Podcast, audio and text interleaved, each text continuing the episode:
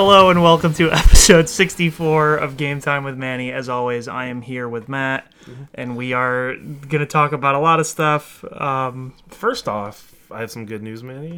yeah, The microphone's working. it is working. So God damn it. This is our third take on this great podcast. Yeah. Uh, luckily we were only a minute in. So yeah, it was not that long, but something on my computer keeps fucking switch- lowering the microphone volume by like 20%. And I, I literally have no idea what it is. It's always either 83 or 85. It was 85. I know, and I just make hmm. it leave it hundred. Computer, god damn it. But uh, so yeah, the disclaimer: we're gonna hmm. talk about Link's Awakening for the third part, oh, and yeah, we'll we'll talk about when we're gonna spoil it and stuff. We'll probably talk about it in general hmm. 1st Uh, but with that, we will get into the numerous amounts of news. Yes. Um, WB Montreal teased the new Batman game that they are working on. We had known this for a very long time that they were working on it because they, it leaked a long time ago. Um, We just had this conversation, so it is breaking your brain. it is. But um so yeah, I thought that they would announce it at the state of play because Right. this happened the day beforehand. It was a, the tease was essentially a bunch of like symbols that morphed into each other.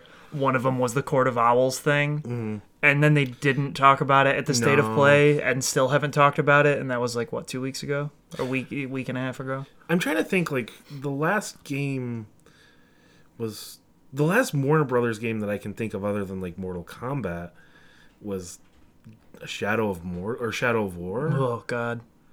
And if you remember that, they had like that teaser and they're like more news in like 3 weeks. Yeah, this they didn't really say anything. No, but like it, it's very similar to that where it's just like out of nowhere they show this Yeah. and there's just this teaser so you know like something's coming up soon. So for some reason, a lot of people I saw saying they think it's going to be announced at the Game Awards, and they're like, "Oh, just wait till then." Like, dog, that's in December. Why the fuck would you tease this now for more info in like five, four or five months? I don't get it. yeah. But anyways, I personally thought that I would not play another Batman game if they put one out. But then it's about the Court of Owls, which is like the best Batman storyline in like a decade. So I will play that. So if it was just a standard Batman, If it was, if it did not have the Court of Owls and I do not think I would care. really I will because those three games were good, right? Or Right. the first one specifically was amazing. The second one I thought was okay. The third one less so. They're all competent, good games that shaped. you're not even gonna bring up Origins. Uh, I always forget about Origins, but yeah, I didn't play Origins, so I can't say anything about that. Mm. so like if it definitively. was reviewing really well, I, I still don't, just I just like, like, eh. probably because it'll end up inevitably coming out at the same time as some other awesome game because that's what 2020 is all about. Mm-hmm. Uh, it's purring. okay, my cat's purring really loudly. Um, but yeah, next year, like I feel like hundred games are coming out all at once every Right, month. So I, if I had to pick between like a new cooler game and what will essentially be the same Batman game again, probably I would be like, eh. I mean, they've taken quite a bunch of time off, so maybe Right. they're reinventing the formula in some sick way. I now that it's not Rocksteady, I mean, they have to kind of. It's been six years. They have to. It has has, been, be but I mean, it's also a different. different studio, right? I mean, but I mean, they did make the one. That is so- true, but they also like that was just the template that Right. the previous two had created. So it, it's weird. Yeah. And they, I, I mean, at least Rocksteady when they were making them seemed to be like, we're good now, Mm-hmm. no more Batman, and I don't know, and like there hasn't been a lot of Batman in movies and stuff Mm. semi recently. I mean, like the Joker movie is happening right now, and like Batman vs Superman. I get, I, That like was, I what, get. three years. I guess I don't count Justice League, but even though he was in that, but Justice like, League was a couple years. but it's ago. like not about Batman specifically. Like it is about the DC heroes as a group. So I guess I just like, to me, Batman has left the public consciousness as much as like, uh, probably when Arkham Asylum and all that stuff was coming out. Like that was like Batman time. yeah, And we're- probably. we're a bit outside of that. And so- now Marvel's kind of taken over. So. yeah. I I mean, I hope that this comes out, and I hope it ends up being super cool, like the previous Batman games were. I just would like to know anything about it. Yeah, which we will get at some point. Yeah. Now the state of play Yeah. was really weird for me because like I was just like in a fog because last week was probably one of the worst weeks of my life. Okay. Um, you know those nights when you just can't fall asleep, you Yeah. toss turn all night. Uh-huh. Had that Saturday or Sunday night, and then you know went to work all day Monday, went to bed, couldn't fall asleep Monday night, Okay.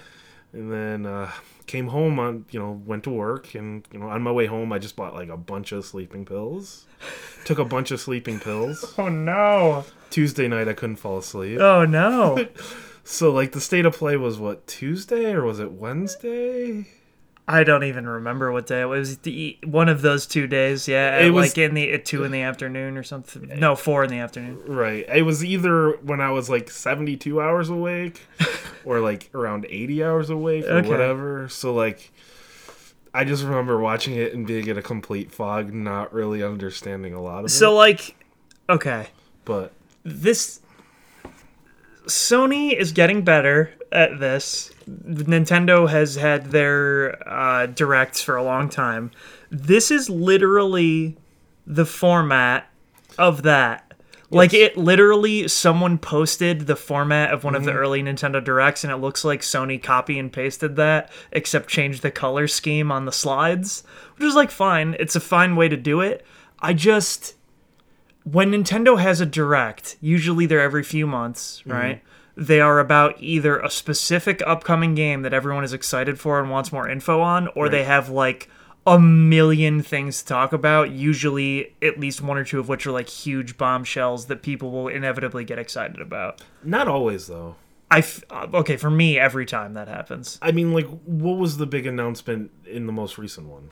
What do you mean? That was like one of the best directs that has ever happened. What, Deadly Premonition? Deadly 2? Premonition 2, the mean- fact that they're remastering uh, Xenoblade in full HD for modern consoles, I- I so you don't have to fucking play it on the Wii. But But, like, like- that was filled, like literally everything in that was pure gold. So like I don't. I see like I did not feel that way. I, that is you are in a vast minority. Like the stuff about Animal Crossing, the stuff about Pokemon, the multiplayer in Luigi's Mansion, like that is all huge big deal stuff. Fucking I couldn't give a shit less about any of this stuff. Um, Including The Last of Us. So like well, I mean like this was a Last of Us state of play though. but like it wasn't because it was like a 2 minute CG trailer. I but then they had like all, all the studios come out or a lot of them come out and like play the game and then they were able to go back and talk like a lot Yeah, of but like uh, but that had outlets. nothing to do with the state of play. well no but i mean it was in working in conjunction with the state of play I, which I guess but the like- weird part is then they announce like all these big things after it that we'll talk about as well Well, yeah, but I That guess was- they wouldn't. People don't care about the people who run Sony as much as they do about Nintendo. Like, i'm talking about the two other things oh, I, I gotcha. I know. those two things are definitely things you talk about during the state of play I Yeah. I, I agree with that for those two. But, But, like, like- management change, I don't think they would do that. Whereas No, no. Nintendo will do that because, like, the, I don't know, Reggie was the face of the company. Like, Miyamoto matters, Iwata mattered. Like, uh, I don't. No one cares about Shawn Layden. I feel like. But okay, so there's going to be a MediEvil demo, Right. Where if you play it, you can get armor for Danielle Fortesque, Mm-hmm. the main character of that game. That's cool, I guess. Uh, that game comes out two weeks, three weeks. october at some point I think it's in two weeks, but like very soon. So the, I mean, a demo of that is cool, I guess. Right. Uh, especially with the you get that unlockable armor or whatever. Then Humanity, which is a new game coming from the studio that made Tetris Effect.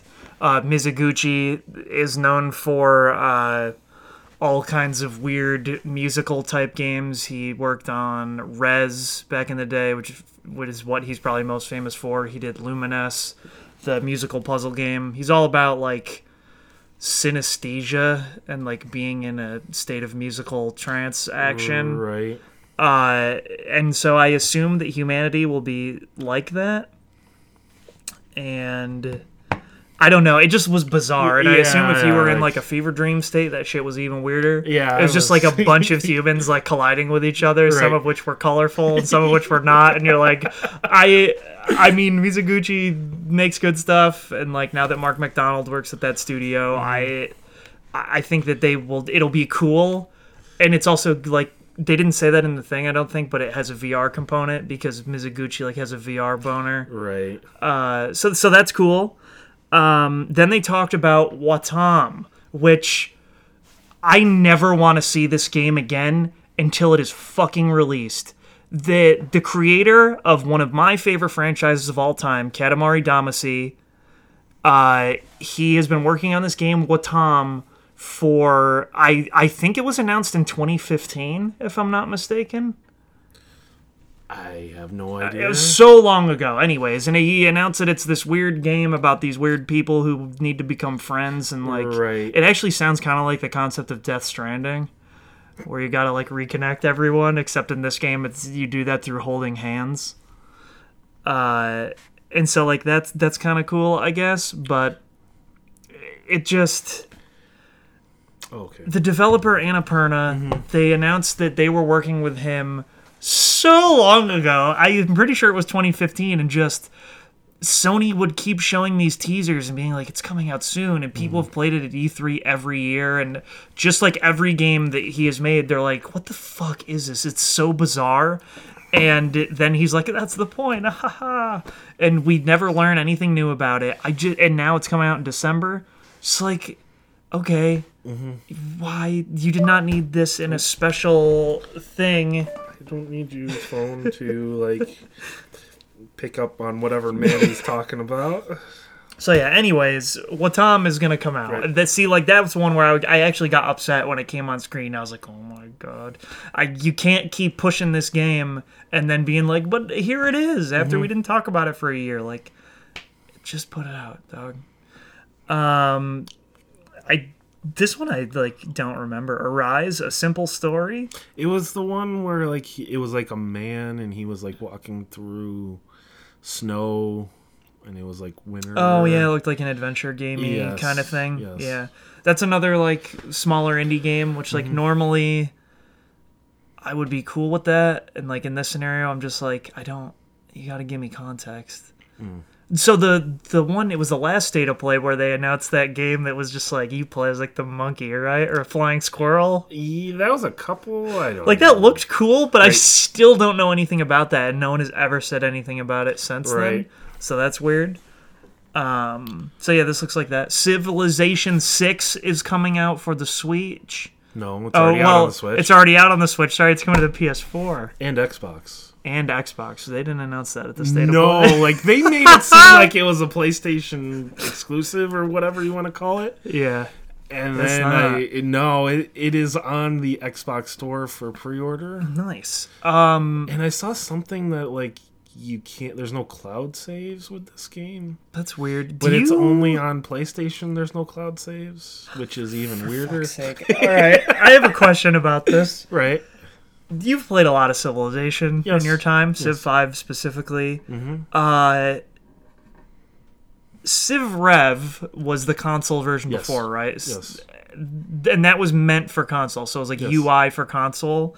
This is gonna suck, right? Like on console. Like I, not from like a gameplay perspective, just like the UI and the control. Like there's so much in Civ that you like mouse and keyboard, like Mm-hmm. Right, all kinds right, of yeah. shortcuts and stuff. Like I feel like this would just be like a tedious experience. I mean, like, See, I, see, I guess I don't know if you can use the touch screen on the Switch. Probably not. probably Uh, I mean, I from I, they're I- so inconsistent with that that I can't say. I kind of assumed because like how else would you play that? And they have ported like Civ over to tablets and stuff. Like, yeah, and like I get a t- from a touch Like- perspective, I get that because it could It function the work. same as a mouse. But as far as I understand, the game runs like dog shit on uh, the Switch. I mean, that would make sense Yeah, because it's like a modern PC game. Yes. But uh, I mean, it will at least run better on PS4 and Yes. Xbox One. But like, I just I, don't, I think you can like at least with Xbox, you can hook up like a mouse and keyboard. I think you might be able to with PlayStation now, but most people aren't going to do that or know right, that. right. I, I just I just wonder like I- I mean, obviously they ran the numbers and were like, "This makes sense to do," but. Mm-hmm. I can't imagine that there are so many people who were like, I was waiting to play Civ 6 until it came out on the console. Well, and also like they are usually optimized so well Yeah. that like terrible computers can play the Civ games. Yeah. So I like I I don't know. It's just weird. I, I, I I mean, it's it's cool well it's if gonna someone wants that. I just like I don't. It's hard for me to imagine a scenario where you would want Mm-hmm. to play it on a console. Right. I mean, I played Civ Revolution a lot, And that was, I mean, but that was for like they made it for the console. and that was before I played Civ Five. oh yeah, So like it was just kind of like my foot in the door for the Civ franchise, and then like Civ came out, Civ Five came out, and I was like, this is one of the best games. Actually, it is the best game I've ever played. oh So- I played Civilization on the Super Nintendo. Mm. That game is sick. I'm sure it is. It was very fun. I also played a lot of Civ 3 back in the day, Mm. but I would always fail. Yeah. Um, Those are dense games. They are dense, and I was not about to read a fac, Mm-hmm. so like me and my brother would just play against each other in Civ Right. 3 and be like, I don't know what's happening. Who knows? And then we get killed by the CPU. classic. Yeah. Um, and the last thing was The Last of Us Part 2. Right. Oh, fuck. What, what was the release day? February 21st because it was tw- 2 21 20 Yes. So, it, yeah, it comes out in February of 2020, as everything does around that time. people that were upset that they didn't take like 2 20 20 or 2 22 20 well yeah i guess it would people were upset that they didn't pick like 2 20 20 or something That's what I get upset about. The date video games choose is their release date because of the numbers. i mean luigi's mansion That, but that's not Halloween. I, I'm not upset by that. That's that's a Mm-hmm. There's- cool coincidence. I'm just saying, who gives a fuck about the number, the the, the day? there's going to be a game that releases i looked this up by the way it's a tuesday on 2 22 22 Ooh. you know that's gonna happen because it's a tuesday I mean, the one, the only one that matters was nine nine ninety nine because that's when the Dreamcast came out. And then there was another And I'll one always remember that. There was- for that reason. 11 11 11 i remember there was a game that came out 11 11 11 I'm just saying we could all spend our energy on better things, like getting mad about Pokemon, for example. auto Uh, auto saving they uh they've ruined it Uh, but yeah, so this, uh, it looks like The Last of Us. Eh, the, the thing is like this is one of those games i don't need to see anymore No, like I I'll, just- I'll play it regardless. i just needed to know the release date so like i hope they don't show anymore at this point I forever will be in the camp that there should not have been a second Last of Us. i think they'll prove it I still, I the fact that it will be twice as long is what they said is like concerning for me personally, yes, because I think that The Last of Us One was like a good length the perfect length for me personally because by the end of that I was like tired of the combat. right And so then I was like, oh, well, this was a really well told story. The gameplay held up throughout, but I was becoming weary of it at the end. And this is almost a perfect video game. And then they were like, but there's a sequel. And I I don't know. Like I think that this game will rule. yeah, yeah. I just don't if it was me, I would have made a different game. right And the Joel is back. Obviously, we Mm-hmm. all knew this was going to happen. He's older, as they all are, because time Mm-hmm. passed. Um. So, what were some of the? There were a couple things that like journalists got to play this at the studio. Right. One of the things that I picked up on was every human enemy will have a name. So, like, they are all named characters, which is crazy. Right. Especially if the game is as long as they say it is. There's a lot of human characters. Which I mean, like you look at the PS3 era. Uh, what? Uh, Uncharted was 7 Mm-hmm. Uncharted 2 was 09. Uncharted 3 was 11. Mm-hmm. Last of Us was 13.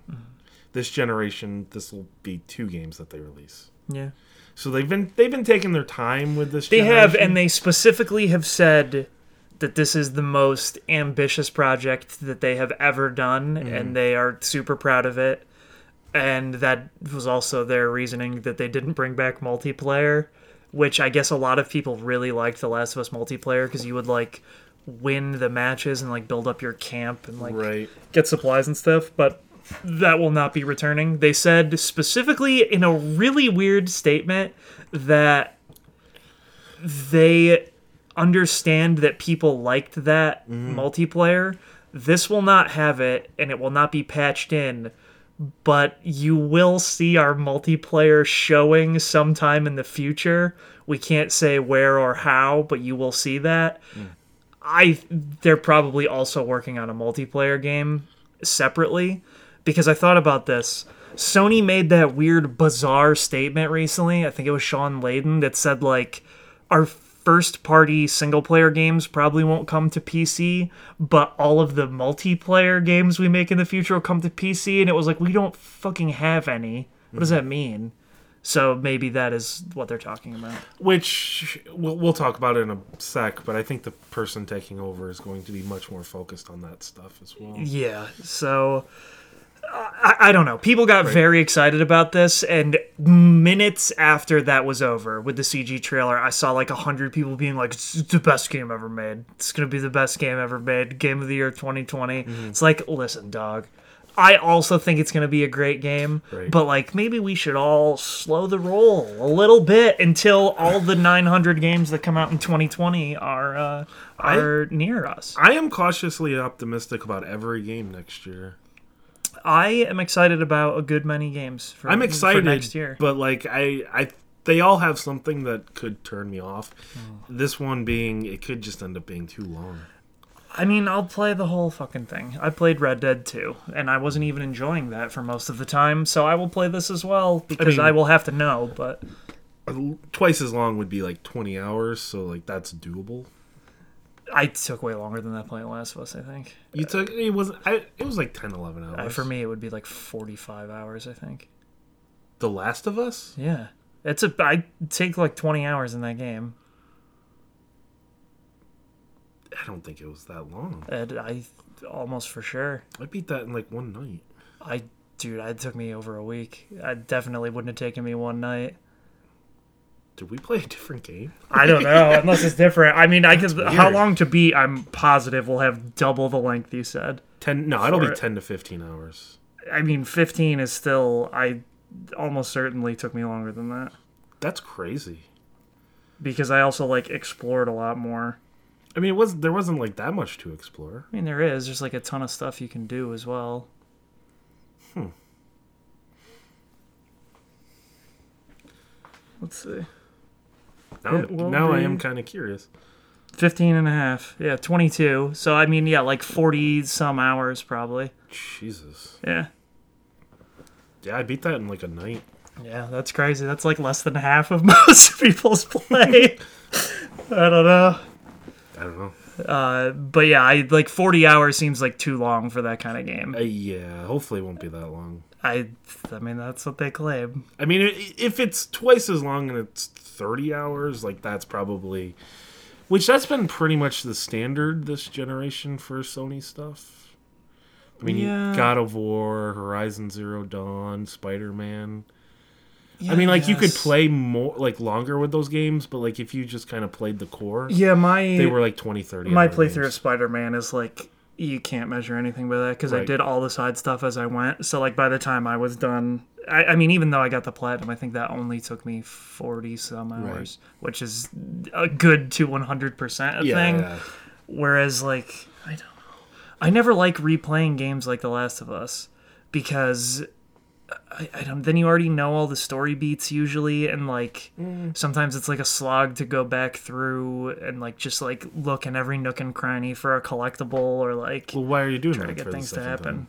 What? You would do that every single time. No, I didn't do that in The Last of Us, but I did in Uncharted Three, and that was like a not a great experience. Right, I- but I, I- I mean that is what those things are added for, and people do that. I just Well, yeah, I do that the first time. I never do it on replays. Yeah, I don't know, man. It's just I don't think that games like this are meant to be played multiple times, but then they always like I mean, there's. add in some dumb bullshit where you're like, oh, you can unlock all this crazy. I mean, stuff. like people rewatch the same movies. I yeah, that's true. And like I, a game that's that long though, I usually would not be like, oh, gotta get in there again and go ham. I usually like my favorite games. I go back in and replay them every year. There is someone on my friends list on PS4 who I have never seen them playing a game other than The Last of Us. That's well. So like they were playing The Last of Us remastered last night, but they had already played it like three weeks ago before mm-hmm. it was free again on PlayStation Plus. I don't know what the hell's going on there. Are Maybe they, they, have the on the multiplayer. maybe, or maybe they have been watching Netflix with The Last of Us on in standby mode for the entire time they've had a PS4. Because it does that. If you watch Netflix, it'll say the last thing you were playing, or if it's in sleep mode. I don't know, but that's crazy to me. That game came out a long time ago. It did. Even the remaster, The remaster was 14 probably. Because it was a year I, after. I just remember thinking it was too soon after the original was released, and so I did not purchase it. right. But, I mean, it was more for people who didn't buy. I assume buy it before. No, yeah, but there are two games that people get really defensive about when you say that they might not be as good as everyone thinks they are, and it's The Last of Us and Bloodborne. Mm. Boy. I'm more of an Uncharted person personally. Yeah, me too, probably. But I, The Last of Us Part One was uh, I'm not gonna shit on the last. No, of it Us. was a very It's good- just we'll see how this one pans out. Mm-hmm. I, I need to like change my mindset on it or something. But when it comes out, I will enjoy playing it. But it, like you're going in with the same mentality you had on with Uncharted Four. Uncharted Four ruled though. You're you were saying this shouldn't exist, Yeah, but And- then it was sick. and then they justified it and They gave- did, but I don't think that this will be justified in the same way as that. I mean, I don't know, but that was one of the best video game endings to like any franchise that I did. you can think of. I I did enjoy it very much, but like this, I just. I don't know, man. The, the whole concept of the world is gonna have to change for me to actually think the story matters or needs to happen at all. I don't know if I'm gonna love it just being a revenge story. Which is like what it seems like. I'm sure there's some twist, but like, mm. come on. I I see like Like, it's okay, so I don't, what I don't, happens. I don't want to spoil the end of The Last of Us. But do you think that at some point she learns what happened, or does she already know? Because at the end, like that's why it was such a perfect ending. Right, Is right. she like kind of has this look like she knows what happened, but then doesn't say anything?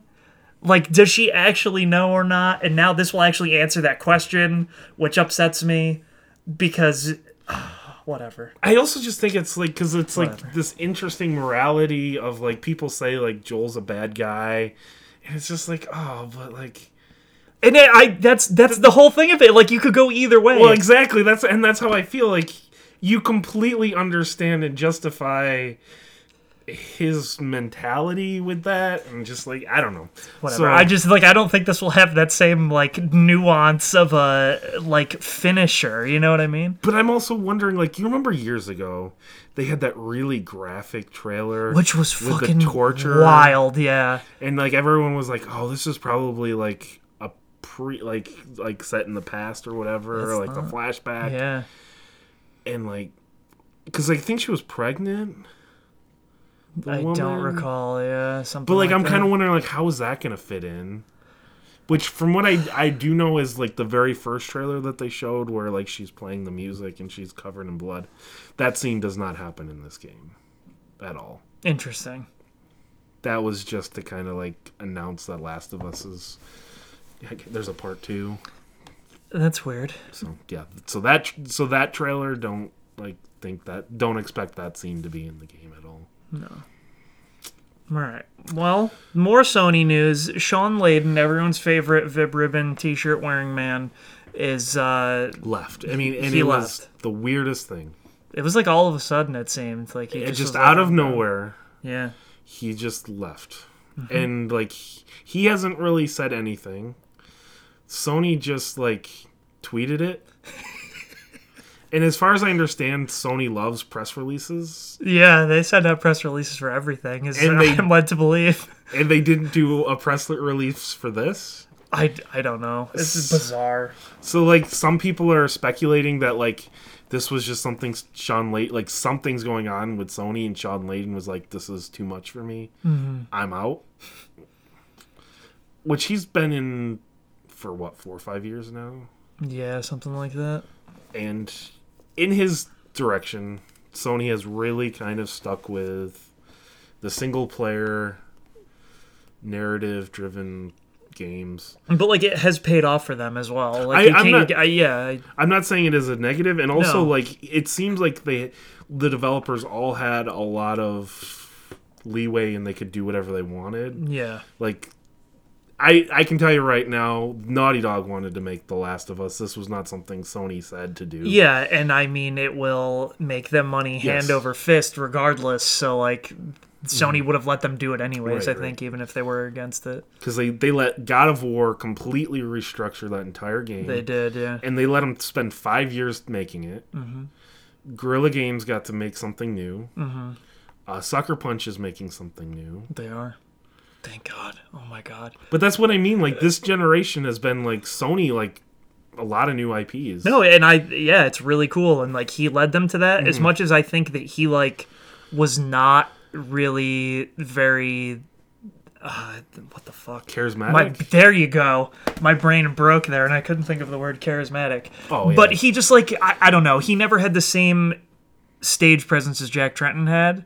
And well, and like, and then when he was up again, up next to like um, Phil Spencer. Phil Spencer, but then also he always felt more like um, Reggie, but like an even more stilted Reggie. yeah. And Reggie also had like the charm of Nintendo, which Uh, like Sony charm does not exist. No, it doesn't. Unless you're like getting up on stage and like cutting someone down, Right, which is it's not happening. But I, I, it was just weird, and like he did behind the scenes. I think he did a lot. I I wonder if it's hard for those people knowing that despite the fact they're in a largely business focused role that they have to be out there and be the face of something like E3 that people will remember them and know them. Mm. Right. He to me seemed like he just like wasn't No. for that role. Like he seemed much more of a business person, and he did a good job as that. Whereas like Jack Tretton was in the middle, and like he was had that presence, but also was pretty good at the business side of it. Right, right. Um, and Phil Spencer the is kind of like on that level. Where, Yeah, Phil Spencer though is like he is like an anomaly, Right. Because all these other people are like, I love video games, but they Mm-hmm. don't, and they don't care or play them really. Like even Reggie probably, yeah. but like Phil Spencer does give a shit, Mm-hmm. and like he has kids that play games, and like it's bizarre in interviews because people will always ask like these heads of company types like oh man how did you feel about this game and they give you some fucking like weird tired stilted answer that someone told them to say whereas if you ask phil spencer about a game he mhm. almost certainly will have a genuine honest opinion and like think it's really cool that is so weird to me that i just i don't know Well, a lot, and a lot of times these guys he was are created in a lab these even developers. They're too busy. They don't have time to play the games. yeah they just don't play most Right. other games yeah So like, That's why I always like when you follow developers who just finished a huge project. You're like, mm-hmm. okay, I have a couple months where I can actually do something. Mm-hmm. Tell me what the best games of the past five years were, and I'll go play them. And you're like, oh boy, that's cool. and so you know none of them are like gonna play Dragon Quest. Yeah, I oh boy, it just is the whole mm-hmm. business aspect of it is really weird. And sad. Yeah, but I don't know. So Jim Ryan taking mhm. over for Shawn Layden. Which he was like head of like the European Yes. side. Yeah. And he, as far as I understand, he is much more about the services. Like games as service. Like he, he may be pushing that some. Okay, so it can go both ways, right? Right, right. Because as much as if you had asked me probably three to five years ago when everyone started saying, I think that the Netflix equivalent would be good for video games, I would have been like, I don't know. I don't think it will work very well. Microsoft has proved me wrong mhm. definitively on that, and Game Pass is a good good thing, and I think that other companies should follow in their lead, sort of. Now, when you say, were you would you be thinking more like it'd be streaming?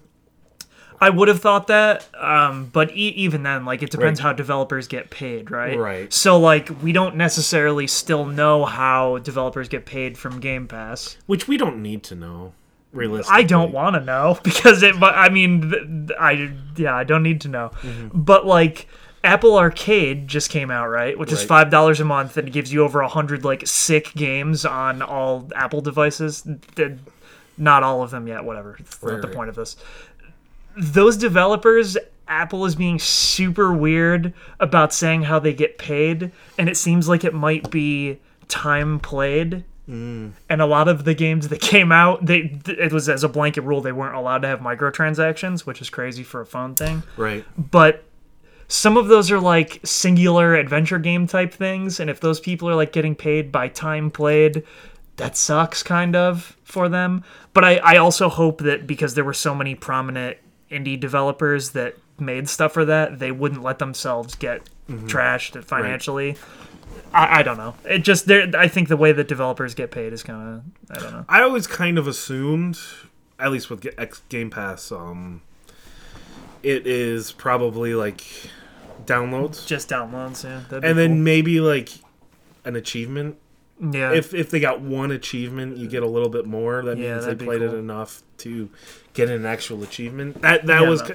that was always. But like before, when someone would ask me that, I would have been like, "Yeah, I don't have this payment for that work. Like Mm-hmm. it already sucks in general." So I, d- I don't know. which it doesn't. It's not as murky when it's like a Microsoft game. Like you know. they're- Yeah, they're they're getting paid because they made it. Right.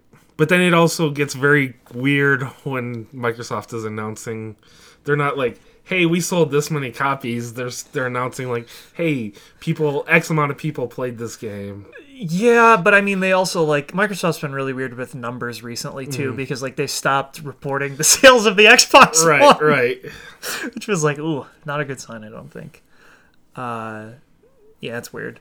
But so the games as a service thing, if he does focus on that, could go either way. Um, Which I mean, they've already taken one step in that direction. Yeah, the uh, PlayStation Now, Mm-hmm. PlayStation's Equivalent. equivalent of Game Pass. It was not great when No. it first came out, and I used it. It was only streaming then. yes.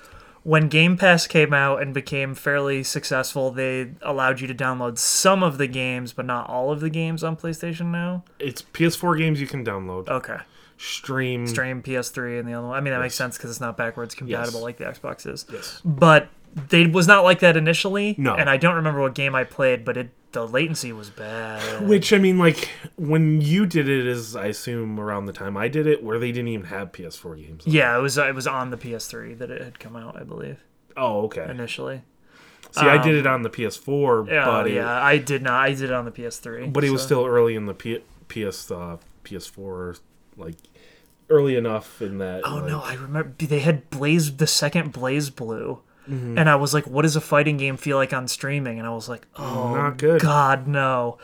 It was very bad. I tried to play something else too that would have been less intensive, and it was uh, it was fine. But Yeah, I played The Wolf Among Us. oh yeah, a Telltale game would have been good for it. I. I mean, it wasn't great. No, but it was fine it- enough, yeah, yeah, like whatever. It's it, it didn't ruin my experience or whatever. So. Um, so so that's kind of cool, but the new price point is what is it, ten bucks? 10 bucks. Because it was weirdly expensive. It was like fifteen. No, it was $20 a Oh, month. oh, so it was literally twice as much if you're paying monthly as Xbox. yeah. So that that was not great. I just, hopefully they try to go harder at that now. Mm-hmm. Maybe they saw that Game Pass worked so well that they're like, oh, we could get in there. See, like, that. it happened right after Shawn Layden left. I'm left wondering if like he was against this change, and I don't know. It's so bizarre, just like the timing of everything. and so the other one, I don't. I saw someone make a joke about it, and that's how I learned about it. Like I feel Mm-hmm. Oh, like yeah. it didn't. The crossplay, Yeah, they didn't What? announce it at all. It was just like briefly mentioned in that interview with Wired. I saw a meme Mm-hmm. that said like Shawn Layden died so we could have crossplay Mm-hmm. or something, and it showed someone. I think it was Kain from Soul Reaver ripping out someone's soul. But I was like, what? And then I looked it up, and yeah, all these things had. Sony quietly takes crossplay out of beta, and now every game is allowed to have Mm-hmm. crossplay if the developer will support it. I first Why off, wouldn't you? Do you think so? Okay, people think that it's because Shawn Layden left Mm-hmm. that they didn't make a big deal about this and it just came out or whatever. Do you think that they didn't make a big deal about it because of how shitty it was for them to even not have crossplay in the first place? that's my theory on it. Is it's. N- if you announce that, what is the reaction going to be? It's going yeah, to like be no one's gonna be like, hell yeah, dog. It's You, gonna you shouldn't have been that in the first place. Right? Yeah, What took so long? yeah. That would be the reaction. But what, what I think is weird is because I was listening to Kinda Funny because they do their like daily show and everything. And they were talking about Jim Ryan, and I guess he was one of the people who were like strongly against crossplay, or at least used to be very against it. So then he takes over. It's just, it's all very bizarre what's going on in Sony right now. I don't know, but But I've been saying all along that they're going to do this PS5. It's going to just be announced that it's all crossplay. it should be. I don't what. There was a game that they specifically said will be the oh Call of Duty will Call be the Duty. first one that's like a huge AAA title mm-hmm. that has crossplay across all platforms. Also, can we never discussed this before? But what does it mean that crossplay is in beta? yeah, okay. yeah, I know. There was like no, it was because they were only allowing it for certain games. Right. Which was like Fortnite and And Dauntless. Dauntless and one of there was one other game and it was just like Well, they were uh, they were Call of Duty. This has been known for a while. This has been known for a couple months. yeah, but it just uh, what they Rocket meant what, what they meant by beta was like we're not opening it up to everyone and whoever is going to make us a quadrillion dollars uh, But then why is Dauntless? I? Dauntless makes a lot of money actually Does it? yeah Bizarre. I mean it's a game as a service I know, but like, it's still just like this weird free to play game that I They make a lot. I mean, this is the battle pass type Right. thing. They, they have a lot of microtransactions in that game. Yeah, I mean, I played it. it just- Uh, yeah. So I, I think it was just their shitty excuse to be like, we don't really want to do it, but Mm-hmm. Like sometimes we can do it. I guess it seems like what their plan was to just slowly transition it, just quietly transition it, and then. Well, then what I thought was amazing. Well, do you remember a couple months ago when like all the Sony kept trying to say like, well, we we told developers they could use it, and Mm-hmm. then a bunch of indie developers came out and were like, fuck off. Mm-hmm. We asked, and you actively either didn't respond or said no. It was It like was in- Wargroove and something else. It, was, was in in beta. beta. It was in beta. yeah. I, oh yeah. That's insane. Stupid. So fucking dumb. So now I'm just kind of curious, like who's going to use it and who's not going to use it. I mean, it, in theory, it just takes uh, development work, which like net networking stuff is usually some of the hardest stuff to make work in video games, anyways. So See, like I just don't know if like EA has like statistics that show like people buy the Xbox and the PlayStation version, so they they buy them. Both. Uh, yeah, maybe if they're double dipping. Yeah, so like I don't. It's like EA is one of those companies where I could see like their sports stuff not being crossplay because they can get people to buy both. I I don't know. Like I'm kind of just curious of who's going to use it and who's not going to use it. Yeah. Clearly, Activision is going to use it if Call of Duty Yeah. And Epic has been shown to be willing to do that kind of stuff as well. I mean, for Call of Duty specifically, I think it is actually really smart mm-hmm. because one thing that happens later in a Call of Duty's life cycle is like you just there aren't as many people playing, and Right. so it's harder to queue for games. If you have a pool of all of it, it's way easier to keep that going. oh, and PUBG just is uh, Yeah, that makes sense. Too. crossplay. Yeah, and like that is another one where the player count is waning more than it had in the past. So like it's good Well, to just have them. especially on console. I can Yeah. imagine it's because like you do not want to be playing against PC players in that game. No, you don't. But yeah, I th- that's a good thing. It just is bizarre that it was not really even announced. Announced, It yeah. just like was like, oh yeah, I guess it's happening. I I think in Sony looks at this as like defeat, and they didn't want to announce their defeat. That that's my running theory as to why they just kind of slipped this under the radar. It's also been weird. I was thinking like we haven't had hardly any Sony news all year. We had like a state of play back in what like February. no. Most of the people who I thought were cool that worked there quit and went somewhere else. Right. Which it was really weird when like a lot of people I follow on Twitter that worked at Sony all of a sudden were like, I got this new cool job, and you're like, oh, that's weird. You were the head of the third party relations. That's not great. Right. it just seems like Sony's had such a quiet year this year. Yeah, I don't know. Maybe they're just going really ham on the PS5. And then Well, they had the Mark This- Cerny stuff with the PS5 being shown to Wired, and uh, Right. I mean, they've had little things uh, all throughout the year, but like I feel like we've talked about Nintendo and Xbox a lot more well, than they Sony this year. they were at E3 though. Sony Right. also wasn't at E3. I I just think it is strange some of the mm-hmm. stuff that's been happening, but I do think that they are just not saying anything Yes. because the PS5 is Right. They they've be- just been. I just feel like they've been very quiet. Yeah. That's what, and then all of a sudden, three pretty big, three four different news things just. yeah all at once. It's Yes. bizarre. And a couple of these could have been together. They just weren't. Yeah, I, I feel like crossplay could have been huge for their state of play. yeah, Announcing that PlayStation Now is cut in half yeah, could have been a good thing because you would have had more eyes on it. I assume. yeah, almost certainly. I don't know. Weird. Um. So yeah, Are, uh, you- are you ready to ta- talk about some Pokemons? dude, I, I fucking can't sometimes. Game Informer. Yes. your favorite everyone's favorite gaming magazine Mm-hmm. uh pokemon sword and shield are their Cover cover, story. story. i feel bad for them because the info that they got is essentially jack shit right Mm-hmm. like they they got hardly any new information Right. so I, I mean I understand picking Pokemon as a cover story because like it's a huge game and stuff, but Right. normally when they have a cover story, there's a lot of like huge information that they get, and this there really wasn't.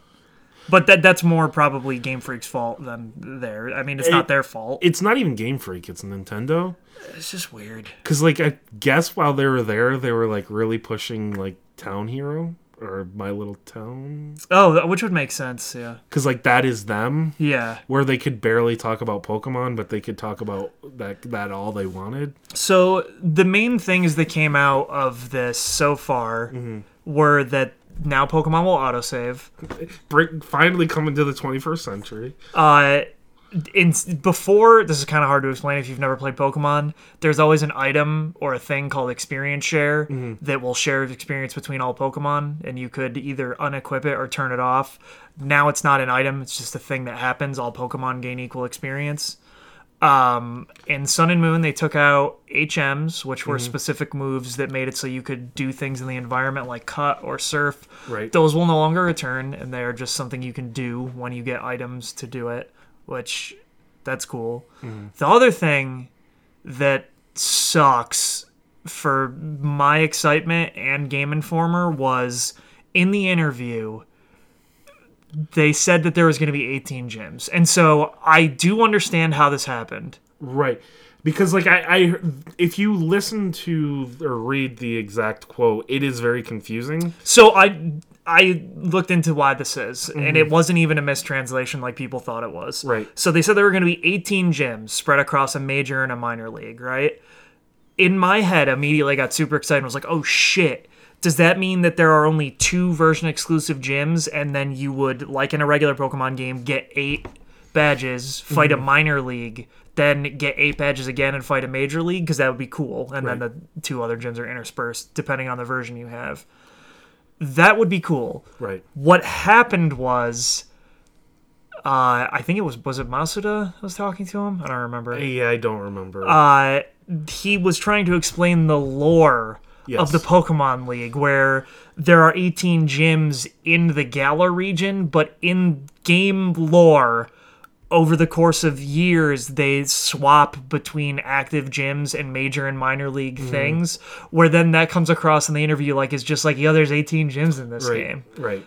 and so like that sucks and like they took it as that Right. as you would hearing Yes, him say it and then game freak contacted them after the fact Pokemon Company. Which Yeah. is different. yeah and they said like oh no you gotta Yeah, walk yeah, this yeah. back and it's like man I see. I and what I think extra sucks about it is a lot of people are being extra shitty about these Pokemon games. Oh, yeah, yeah. So then when this got walked back, it was just more for people to unload on them because like I was seeing all kinds of things about like oh well at least we're getting 18 gyms so that excuses the fact that not every Pokemon is in this or whatever. Mm-hmm. Fuck off. I just people are so There were some other interesting things. That one of the most interesting is back in 2017 they went to Game Freak and did like a whole little feature. Mm-hmm. There were about hundred people working at Game Freak, yeah, now there's like almost 200. almost 200, yeah. So they've doubled the people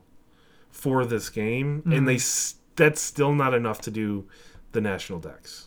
So And so that should just tell you how much they are They're doing what they can. okay, I don't I don't really necessarily want to get into a whole conversation about this, but it is beyond unrealistic mm-hmm. for every Pokemon to be in all of these games now because like A thousand? a th- over a thousand, right? Mm-hmm. That's a lot. Right.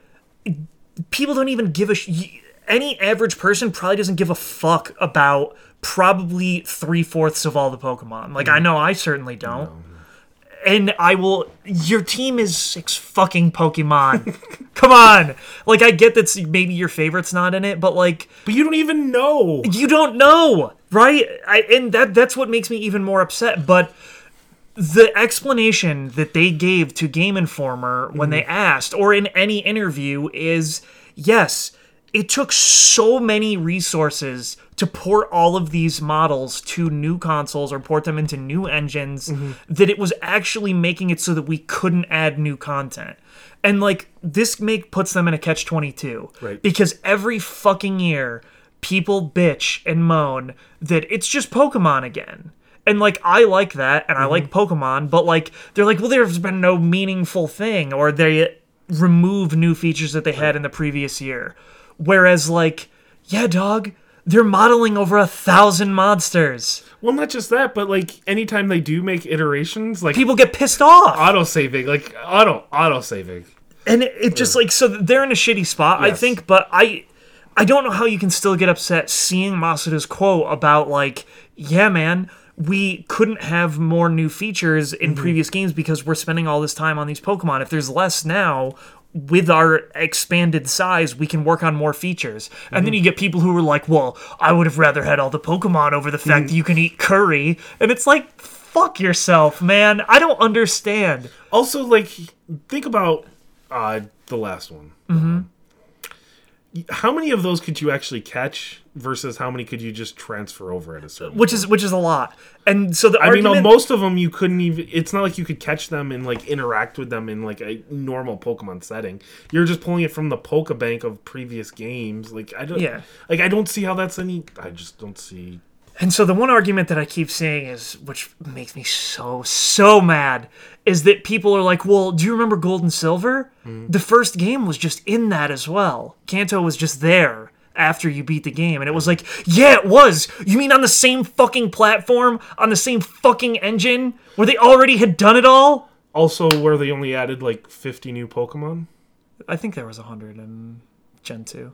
Maybe, but I mean, they went from 150 to. to 250 ish, 251, whatever.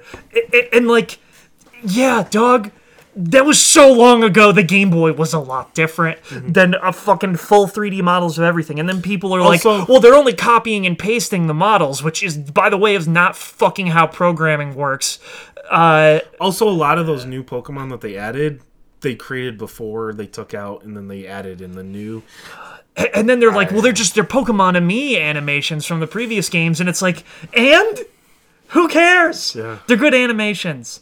Well, they're okay. Whatever. It doesn't matter. I turn off the animations. Well, no, I mean in Pokemon-Amie, you can't when you Okay, and you right. pet the pet the your good boys. But, right, right. um, No, the that battle that's what most of the animations. animations are for the Pokemon in this game, Mm-hmm. and it's like, yeah, okay. Well, can you imagine how many less Pokemon there would have been if they made everyone from scratch again? They had to outsource the Mm-hmm. modeling of the Pokemon this time because there were too many.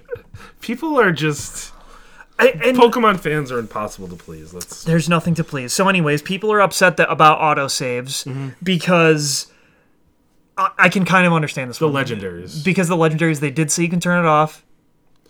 but also like you save before, and then like You just and, like people are assuming that it's just gonna like you lose the battle, it automatically auto saves after, and like now you're fucked. Type I mean of that thing. yeah, I don't know, but you can turn it off. They Mm-hmm. said that specifically, so just turn it off. Shut the fuck up. One right? one thing I would like to see them add multiple save slots. Well, I think as close as we're gonna get is you can just make a new Switch profile I in eight know. seconds and do it. Well, I have like mine and my cousin's, which is also mine, so Yeah. I could do that. I mean, I have mine. I have Japani. Mm-hmm. I have jumbos. I could just you can make as many as you want. Right, It's right. it's not that big a deal. No. Obviously, it's not ideal, but it's the you- best we've ever had. you could never do that before because like the games were saved to that to the cartridge. Cartridge. Yeah, now they're saved to the Yes. the system, so like you can do that now. Yes. Which is like if that's as close as we get, It's not the worst. But it's like, not the worst. How how hard would it do be to just add a couple saves? Not very, Matt. But that that's fine. I Mm-hmm. you can turn it off. Experience share, I get it. I get that people are upset that you can't turn it off. I don't. because people constantly I see this all the time are so mad that Pokemon is easier now. But that is not how you make it more difficult. Adding so I- like making we it- are on the same page here, but I am saying if you want to be underleveled to give yourself a challenge, more power to you. We don't know if you can just make this not the case. right. I would assume that you there is no option to turn it Mm-hmm. off because it's just something that happens. But what if there is? We don't know. Here's an Uh, idea. Ask them to make better AI. Ask them to make it harder. them removing grinding is a good thing. I, think so. Yeah, because who's out there being like, oh, yes, I wanted to grind to level up my one Pokemon over and over. Like, it, what? Who is sitting there going, "Oh man, I miss the days where I'd put like shitty Pokemon in first, and then I'd have to switch it out mid battle to my better Pokemon." You never even did that. and Just said, "Fuck, this. Fuck this." right off. Yeah, I'm just gonna use my one Pokemon. So when experience share was just like a Right. Mm-hmm. universal key item in the last few games, I was like, this is the greatest thing ever. yes. And it, I still think it is. Now the fact that they just get like equal experience basically is like, just like every other R- JRPG, yeah, out I- there? th- other than like ones that happened in the '90s, early '90s, like yeah, man, they've they're coming into the 21st century now, and people are pissed off about Mm-hmm. Yes. it. I don't get it. and then people are like, "Why aren't you iterating?" Yeah, fuck off. Oh, the no HMs think I think is really good. Yeah, Which I don't. At this point, I'm no longer excited about that because it's been. It was in games. there, but I think it's cool. I like. I, it, it's been I'm always worried that Pokemon is going to backtrack on a really cool feature that I liked Mm-hmm. because it happens all the time. it, it's been the last two games. It has, and I have faith that there will be no HMs going forward because they realized how stupid it was. Technically, what three? If you Technically three. yeah. So like, I I think we can we can stop announcing that there's no more HMs because I just don't see them going back on it now. No, but I mean, like, if you just ask someone that in an interview, usually it's not a big deal. Mm-hmm. No, I, I mean, that was one of the things they decided to tweet Right. Game Informer, so that's why I was on here. Yeah. Well, and I I put it on there just because like it is it's important. So the other thing that they said to Game Informer, I personally thought was one of the coolest things I had ever heard. As someone who likes Pokemon, they specifically said that they are implementing things that they can't talk about yet that make you'll be able to make every Pokemon you have competitively viable Yes. if you need to. So they didn't directly say it, but Pokemon have traits called natures, and if you get the wrong nature, that Pokemon's not competitively viable generally. Mm-hmm. They make it seem like you'll be able to change the natures, and that you will no longer have to breed to make Pokemon viable. Which I I made one perfect Pokemon, and it was an Eevee and I was making it to be a special defense tank Sylveon, and I bred forever to get that right. That's not a good experience. I mean, if, unless you enjoy it, uh, by all means. But like, I I shouldn't have to do that, right? Right. And especially on a team of six Pokemon, like it's going to be so arduous to actually make it what exactly what you need. It, it's gotten easier each generation. Which it also gets easier once you have that one. Once you have what you, yeah, Because like you can use like your highly skilled ones to breed better Pokemon. Yeah, and I because mean- like I did that and I really got deep in it, and like by the end, I I have pretty much like Yeah. if I want to drag perfect dragon, like I can easily. Yeah, it's a lot. It's a lot easier to do once you have that stuff. But like, Right. you shouldn't have to do that if you just want to play the game at a competitive level. So the fact that it sounds like they're trying to take steps to make it accessible for like someone who's not gonna fucking breed eggs for like 900 hours, that's cool. I didn't see anyone bitch about that. I'm sure someone is uh, upset out there. What And I'd it- like to see is them fix the online battling, because if you remember, you can only fight three v three. Yeah. And it's like, well, no, Pokemon six v six. That's that's how battling should be. Yeah. And you can battle your friends that way, but you can't just battle random people. It, it, it's weird. it's what are they doing? Like I don't like. So yeah, that's, that's all Game Informer's information. Right now, as we speak live on the internet, twitch.tv slash Pokemon, there is a 24-hour stream happening. Uh, it is of a forest area in the game called the Glimwood Tangle. There's a whole bunch of dumb lore out there you can go read about how like hardly any Pokemon live in the forest or whatever. But uh, so far, there's been a hint of one new Pokemon in like a almost 10 hours and that's it. There's not a lot. It's not very exciting. It's just like a weird still shot of a forest, and sometime Pokemon wander through. There have been six or seven returning Pokemon that were not announced before. Uh, the new one looks like a horse, maybe. It's Ponyta.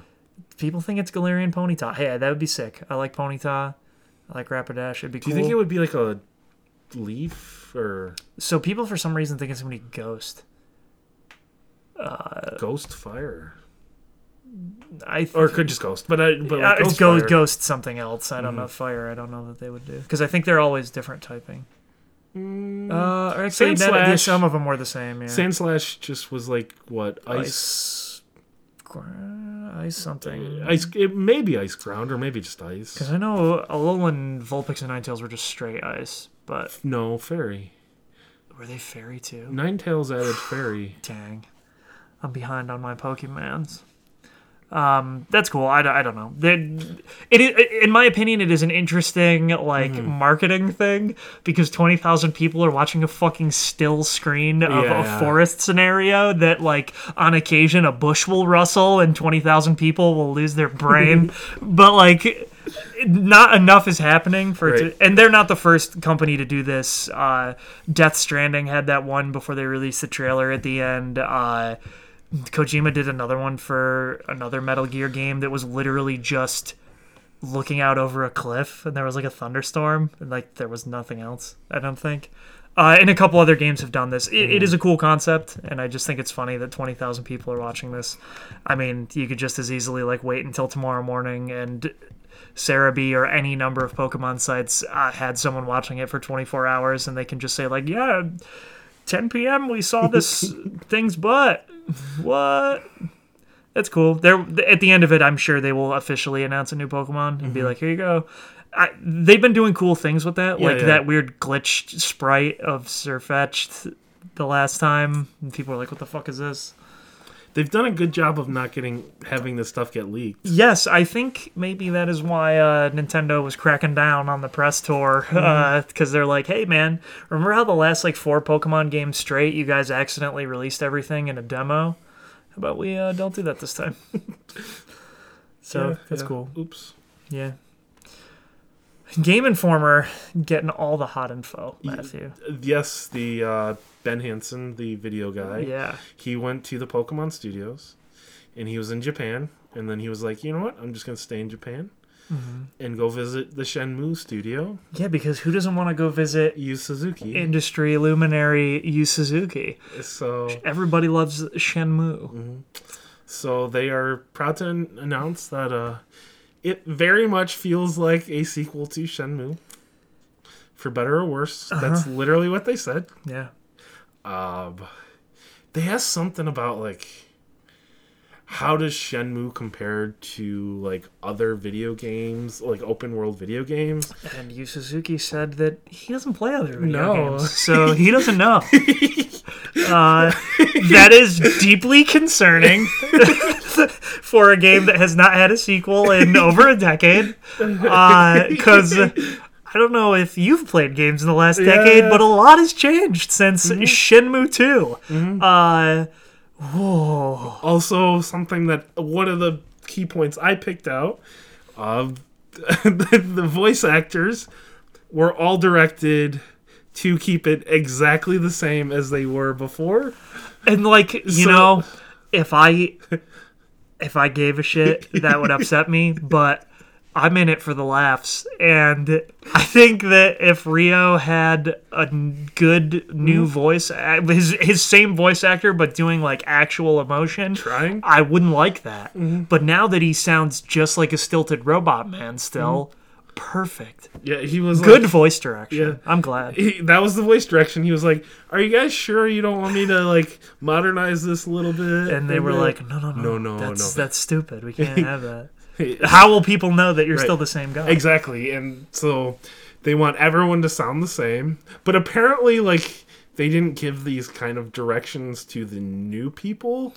So there is a possibility that, like, the new characters may sound modernized. Oh my god, that would be that would be the most perfect thing of all time. Like you can't even. Oh my god. I would love nothing better than for Ryo to call someone and he's just like a stilted robot man and then they are like a regular mm-hmm. person. We noticed at the end of Shenmue 2 that literally anytime someone says something to Ryo, he mm-hmm. will immediately respond with the last thing they said, but as a question. Mm-hmm. So if they're like, "Oh, we have to go to my village," he would be like, "Your village?" Every time. I can only hope Shenmue 3 keeps the trend. Mm-hmm. Um, so- Which this week I had a customer call, and she calls every month. And she like calls, but like when she says this is her name, she says it like it's a question. And I had to just mute my phone because I just burst out laughing because I couldn't help but think of like Ryo and Shenmue, where it's like this. Why are you saying this? Eh, I don't know. I just because we did just discover that and Yeah, everything. every single time he speaks. but then like you can call people. Yeah, you can call people from Shenmue 1 and 2. Mm-hmm. We can call Tom the Hot Dog Man potentially. Yes. And I've never been more excited about that. What about Wong? I would. Lo- he's not man enough to receive a call from me. I don't think. I'll call him. Okay. Uh, so that's cool. Like for people who are fans of Shenmue, Mm-hmm. I guess. Also, one little tidbit that I thought was fascinating, and I did not know this. Did you know that Sony chipped in some money for this game? I did know that I see. I did not. because they put. It was on their E3 stage when it was announced. Mm-hmm. So I thought it was like, oh, Sony's funding Shenmue 3. And then they were like, we're opening our Kickstarter. And I was like, this is a weird E3 stage Mm-hmm. announcement. But Sony did chip in some cashola for that to be the case. Um, to go along with Shenmue 3, if you backed at a high enough tier, which I am proud to announce, I did not back at a high enough tier to receive the playable demo of the first. You can play for like an hour, one or one in-game day, or until you get to some encounter. Uh, everyone has reported that it does feel exactly like a Dreamcast game. Um, and that's really all I've got for you. which is what they played that, and then they got to play a segment later on, which is in a bigger village. And apparently, you can drive a forklift, Hell yeah. but not. You're not. I'm not there yet. Okay. what you're hauling are arcade machines to like a new arcade, So, and then you can play the arcade. and then. I guess you can play. Oh my god, is Shenmue 3 the game of the generation? I can't wait to play This time they've made like their own. Oh, the new yeah, 'cause, like, they don't have Sega. Sega. Yeah. I guess when he asked if he could like for like Sega, they're like, yeah, you can have this license. Like they, did not put up much of a fight, but like at the Oh, I, same thought, I thought you were gonna say he asked Sega if he could use their arcade games. No, and they no, said no. fuck no. no. But like I, I guess for like the rights of this game, like Sega was like, yeah, like I mean, who else is gonna make a Shenmue game? So Yeah. I mean, so I don't know, dude. this is this is uh it's gonna be an interesting experience. Oh, that's putting it mildly. I think November, very exciting time. Mm-hmm. And so our final news story, Matthew, is really good. Well, do you want to bring in the other Randy Pitchford news? What was the other one? Uh, with the voice actor, uh, Troy Baker. Oh, that one. That one is weird. I mean, that's just. I figured that was the case, but Mm-hmm. I. I didn't know because like we were talking about we're gonna be talking about Randy Pitchford and Troy Baker was like, hey, I, I guess like they went to him to voice. Uh, Yeah, they Rhys, who was his character from Tales of the Borderlands. Um, and Randy Pitchford was told that he turned it down. Mm-hmm. But I this seems like a misunderstanding on both sides. Right. Like it wasn't anything malicious. I don't think No, in this no. case. Uh, Troy Baker is part of SAG-AFTRA, so he's part of the union, Mm-hmm. and they specifically for uh, Borderlands did not want to go union, so they couldn't get Troy Baker because he has to be in solidarity with the union or whatever. So since they were not going to hire union voice talent, they his agent had to say no. Mm-hmm. But like he didn't really know that was the reason, and Randy Pitchford didn't really know that that was the reason. So it just yeah that that's why he was Mm-hmm. Yeah, not it- voicing Rhys in the game, uh, which is interesting. Yeah. Um, because I know they had had a strike for a long time, and I did not think that Troy Baker was in on that because he had was voicing a lot of things at that time. Yeah, so uh, maybe that's recent. I don't know. Which he's also at like such a high tier. He that, is, like- and uh, when the strike happened, like things that they had already voiced like years ago were still coming out. So maybe just I don't know. Right. Maybe we had a brief period where there was no Troy Baker games, and we just didn't realize. Mm, probably not. So yeah, there was a lawsuit from former Gearbox legal counsel Ray Callender, Roy Callender, Callender. I don't know. Uh, he, him, and Randy Pitchford were friends since childhood. He was the legal counsel. He sued Randy Pitchford and Gearbox, uh, saying a bunch of stuff about Randy Pitchford about how he basically illegally obtained $12 million to put towards personal things when that should have gone to employees at the company. He said the thing about how Randy Pitchford was showing his his weenus off to children at a magic show at his house and stuff. A lot of not really great things, right? Randy Pitchford countersued and said, "Yo, he was also misappropriating funds. One of the ones that was my favorite, he was quote trying to get six pack abs with company money. There was some other things, all of which like not great allegations. Less so, Ray Callender just seemed like maybe he had stolen some money from Right. Gearbox. Randy seemed much more serious in a lot of ways. Yes. Uh, they settled out of court. Uh, they are under NDA, so no one can talk about it, and there will be no further comment ever. Which What? okay. I feel like.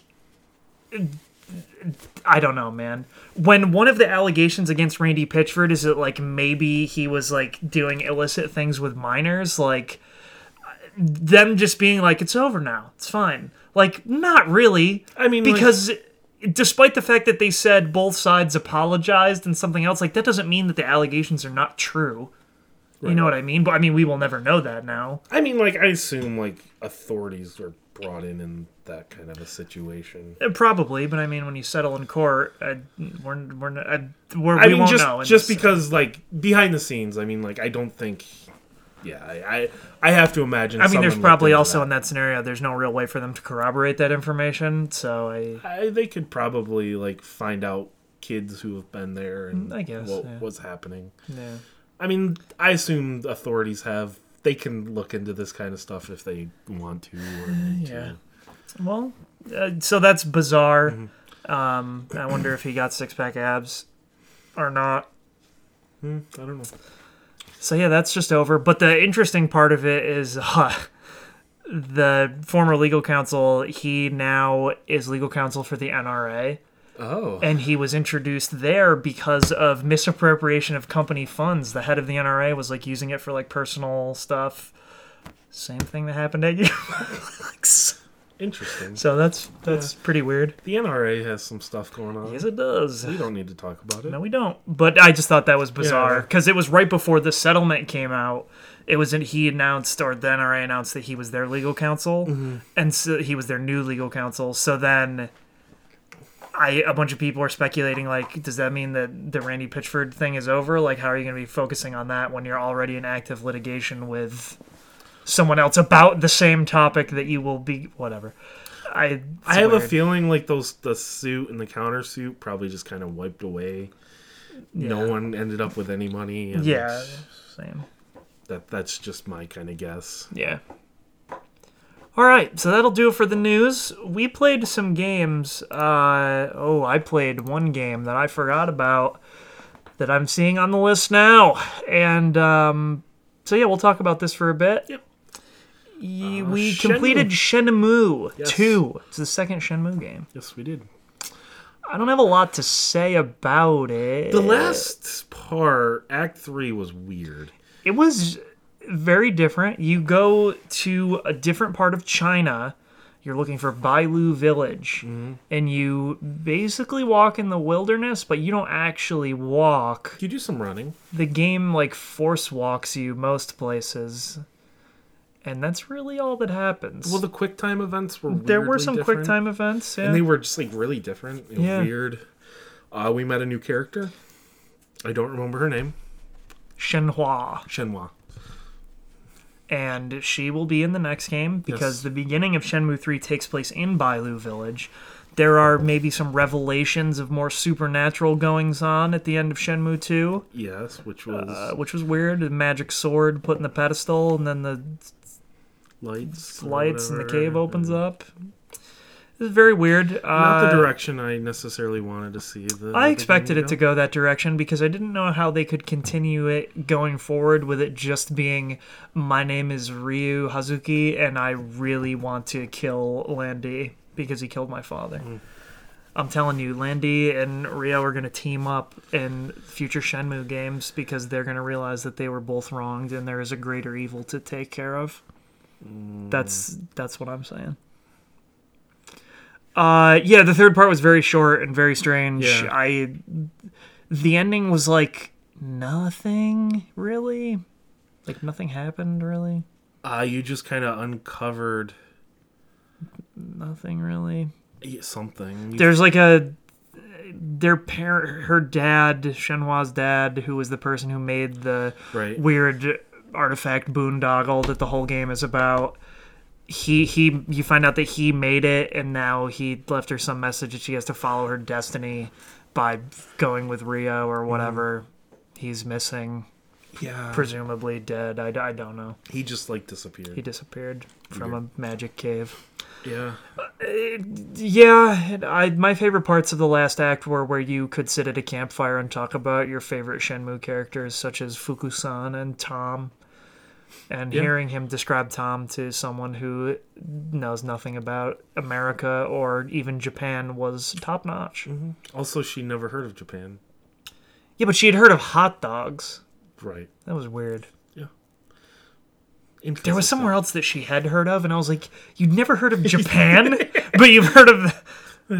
Was it when he said that Nozomi moved to Canada Yeah. and she had heard of Canada? or yeah, or Because I was like, States "What are you talking about? All right. You live in China. Mm-hmm. What?" All right. Well, she'll be in the next game. Mm-hmm. Uh, we'll be able to call all our good friends in the next game. So look forward to that in November when we play Shenmue Three. Also, not to go back to the Shenmue 3 talk. Uh huh. In the rapid fire questions, they weren't 100% confident the game could get released in uh, November. When they asked, is it coming out in November, he said, probably. So, That's crazy. They can't delay it again. it, they could. I mean, they could because I don't think it went gold yet.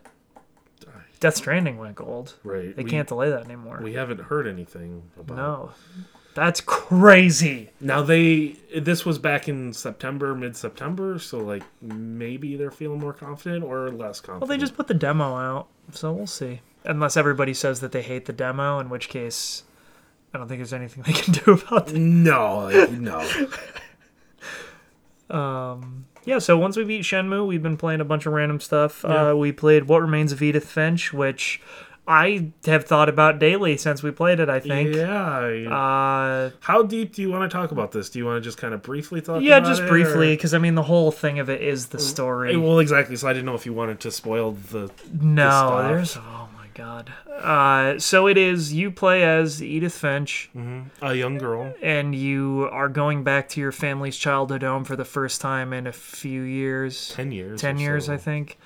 Um, and your mom has just passed away, and she gives you a key that is not to the house It is to strange locks in the house, Mm-hmm. and basically you explore the house and learn all about your past family members and essentially how they all died. Right. Which some are better than others. They're Some are all- better than others. I think they're all interesting enough in their own right. They're all vignettes and they're all told very differently. Aesthetically, they look differently. Mm-hmm. Yeah, aesthetically they look different. They have Diff- different mechanics Yes. sometimes. Yeah. Like the first one, I think is the weakest, and I think yeah, it's a I didn't bad play way that to, one. Yeah. where you're just playing as the animals and you're kind of bouncing around. Also, like when you really think about it, like that doesn't explain how she died. No, it was. I mean, all of them have some kind of like weird supernaturally twist because they're made up stories. Right. Or at least you're led to believe that. But, But like some are much more obvious. some are much more obvious, yes, and some of them are much, much more fucked up Right. than that one. Uh, yeah, there the- are two in particular that were like, whoa, I assume you're talking about the baby and the fish. yeah, those are crazy. Yes. There's there's a lot that goes on in all of those, um, and you learn about this family. And it just it was a very good game. It took like. Yeah. what, like an hour and a half, two hours, Two hours yeah. at the most. Which I think if like I think we did miss some stuff because like you remember Sanjay. Yeah. I looked it up and I guess like you find out what happens to him. Oh, really? So like there are some stuff that I think we missed. Dang. Well, now I'm gonna have to look that up because Mm-hmm. I don't. I want to know about Sanjay. Well, I can tell you. Well, not now, but we'll see after. if- yeah. Uh, I I don't know, man. If Hmm. you have something that can play What Remains of Edith Finch and you have like two hours, I it's super cool. I It's don't- it's really good. I wonder if it's on PC Game Pass. It's definitely on. It is Xbox. definitely on PC at least, and it's, It's- not very expensive. No, like I remember, even it was even on like the Epic Store because I downloaded it. It was one of the free. It was it was free on PlayStation Plus at one point. Mm-hmm. Um, it's super cool. I like as just a narrative thing. It is I think it's one of the better. excellently done. I think it's one of the better adventure games I played this generation. Yeah, it's super cool. Like when Mm-hmm. people were talking about it a couple years ago when it came out, I it just kind of passed over me. Right. And like even when people were blatantly spoiling it, I guess I didn't like pay any attention because I didn't remember any of it. But it is super well done, and I hope that they make something else that's just as cool. It took them like five years to make Yeah. it for a short thing, but I a lot of craft and work went Yes, into it. yes. Yeah, very cool. Uh, Abzu is another you know adventure game. Yeah, It you're didn't- like a fish man. Robot? You're like a robot and you swim with the fish. And that's like the most context you get. There is no dialogue. No. You just swim around, you find these weird little drone guys. And it seems like it has a theme of like nature versus society, like nature Mm-hmm. versus machinery and all that modernization. I- yeah, you can. I guess. you can meditate and like look at different fish. Uh, because of that, I learned all about the sunfish, Mm-hmm. which is pretty crazy. Yeah, I mean it's a beautiful game. Yeah, it looks very good aesthetically. and uh, you just kind of swim around, look at fish, and there is a weird like you don't really feel like you're progressing. You're just kind of moving, but like at the same time, you're like, oh, I feel like I'm just accidentally stumbling upon the next part. Yeah, It just feels weird. yeah, it was it was a very strange game. It didn't do a lot for me, I don't think overall. No, I like it. It felt very much like Journey, or like the Playdead games, where they just eh, they're they're not. I I prefer the adventure games like uh, What Remains of Edith. Finch. Yeah, like I need like an actual narrative Mm-hmm. Yes, hook to get me in, not just like you're swimming around. And there's one more game we didn't talk about, Manny. Oh God, Do you want to talk about it? Zelda Two is a bad game. The Zelda Two is a bad game. What are you talking about? It's an RPG. Zelda Two is a bad game. It's a side-scrolling RPG. It's so bad. Why is it so bad? well, I don't understand. Like, there's some enemies that you don't get experience when you kill them, but when they hit you, you lose experience. You always lose experience, but you don't always gain the experience. I That's a so good game mechanic. the part where you level up in Zelda 2 Link's Adventure is that what it's called? That's what it's called. Yes. Also, it's a bad leveling up system where you don't even get to pick what you're leveling up. No, it picks one of the three things: attack, magic, or something else. Uh, health. Health. There you go. Uh, and like the part where you can level up, I always like that. The part where you don't get to pick what you level up and it seems random is bad. The part where experience gain is random is bad. The part where Link has the most limp dick dagger sword I've ever experienced in my life is mm. very bad. Why even have it? Why have it? So you're looking forward to I playing that? I can't You- wait to play more of Is Zelda this 2. something that do, do you want to see how long before it breaks us? Yeah, I think I'm. I don't know that we can beat it. I think one of things, one of two things is going to happen. We either it breaks us before, or you go to Japan and we never Never play it again. again. That is. Those are both probable options. It just like.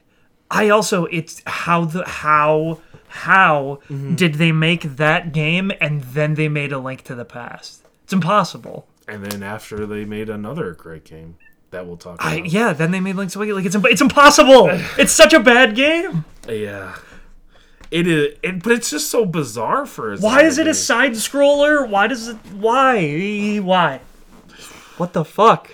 I mean, if they just gave like a slightly better sword, it would. If just, it was even, yeah, like you have to like crouch and try to pick your thing, pick pick your timing for hitting really well because sometimes it works, sometimes it doesn't. but there's a rewind feature. There is a rewind feature on the Switch NES thing, so you can uh, you get hit, you can rewind it.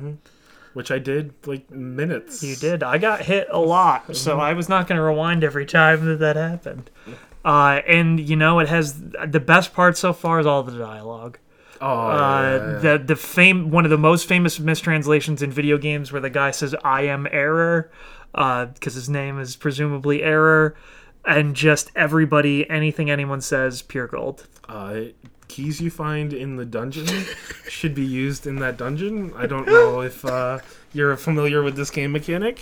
So what I what I like about that is like it's fun to clown on old translations like that. Sometimes they were just poorly translated, but I think in this case uh the text limit of US characters was an issue Right. cuz like in Japanese you could say whatever you needed to say in like four characters and then yeah. Right. Uh, I actually I have been reading a book about the translation of the original Legend of Zelda, and there is a lot of that kind of stuff in there mm. where like they had to remove some sprites so that they could fit the sprites for the letters in different sprite sheets so they didn't go over the memory and all kinds of bizarre shit. Yeah. So that happened a lot in NES games. Mm-hmm. Uh, but boy, I am error. Classic. Mm. Fucking terrible game. It's not off to a good start, No, not a fan so far. But maybe we'll turn around. Uh, maybe it'll be great. It'll Shen- be, Shenmue yeah. sold us. Shenmue got me, but this one I don't think will get me. All right, you played Riverbound. I did. Do you Bond Bound? It is River Bond. You're right. Um, I heard. Was this originally announced in a Nintendo Indie Direct? I have Perhaps. no idea. I think it was. Describe it to me. Okay. Okay. Take the art style.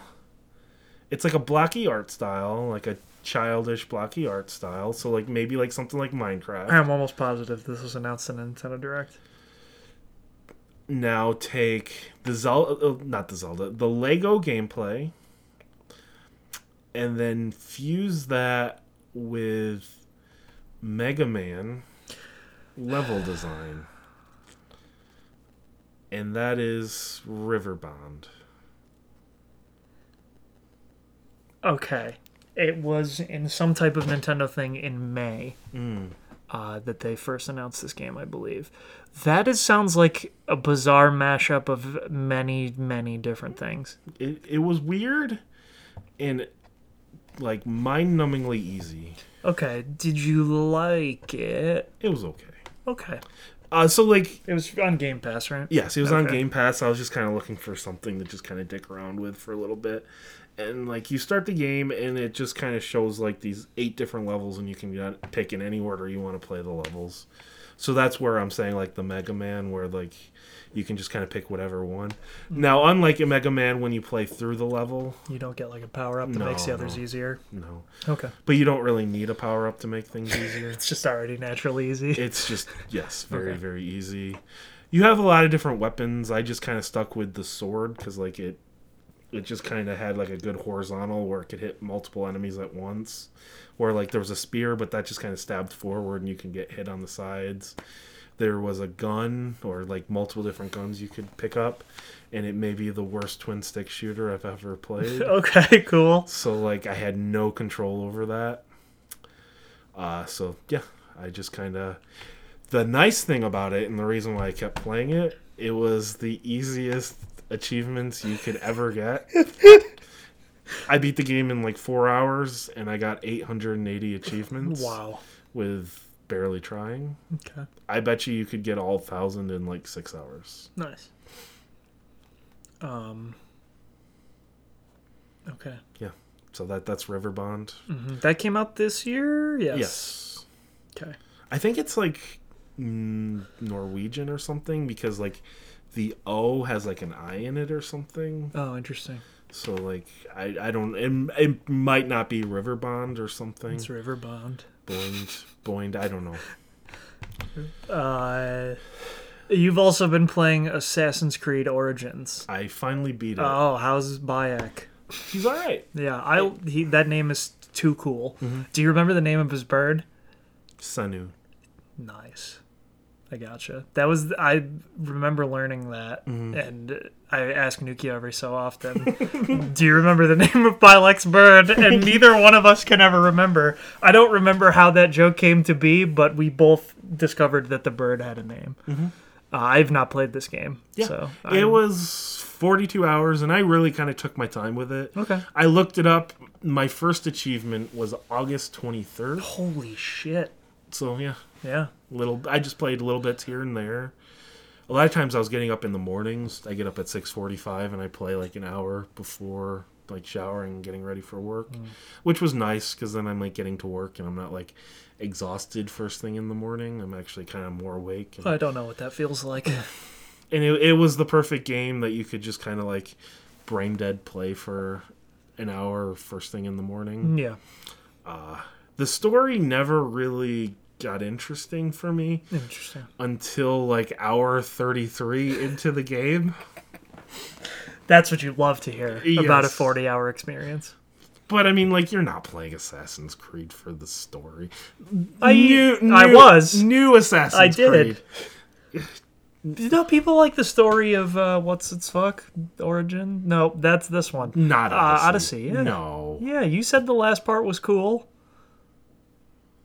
Oh, but that got weird. Like, Yeah, you- but then then they made the DLC and people mm-hmm. like that. There's a the last DLC for that game Yes. came out just Right. recently, or it's coming out. see, like that had like a weirder where it was like three different stories of things going on. Yeah, There was like the mythology. There was like the assassin, like you had to assassinate people, and then there was like the main story. yeah.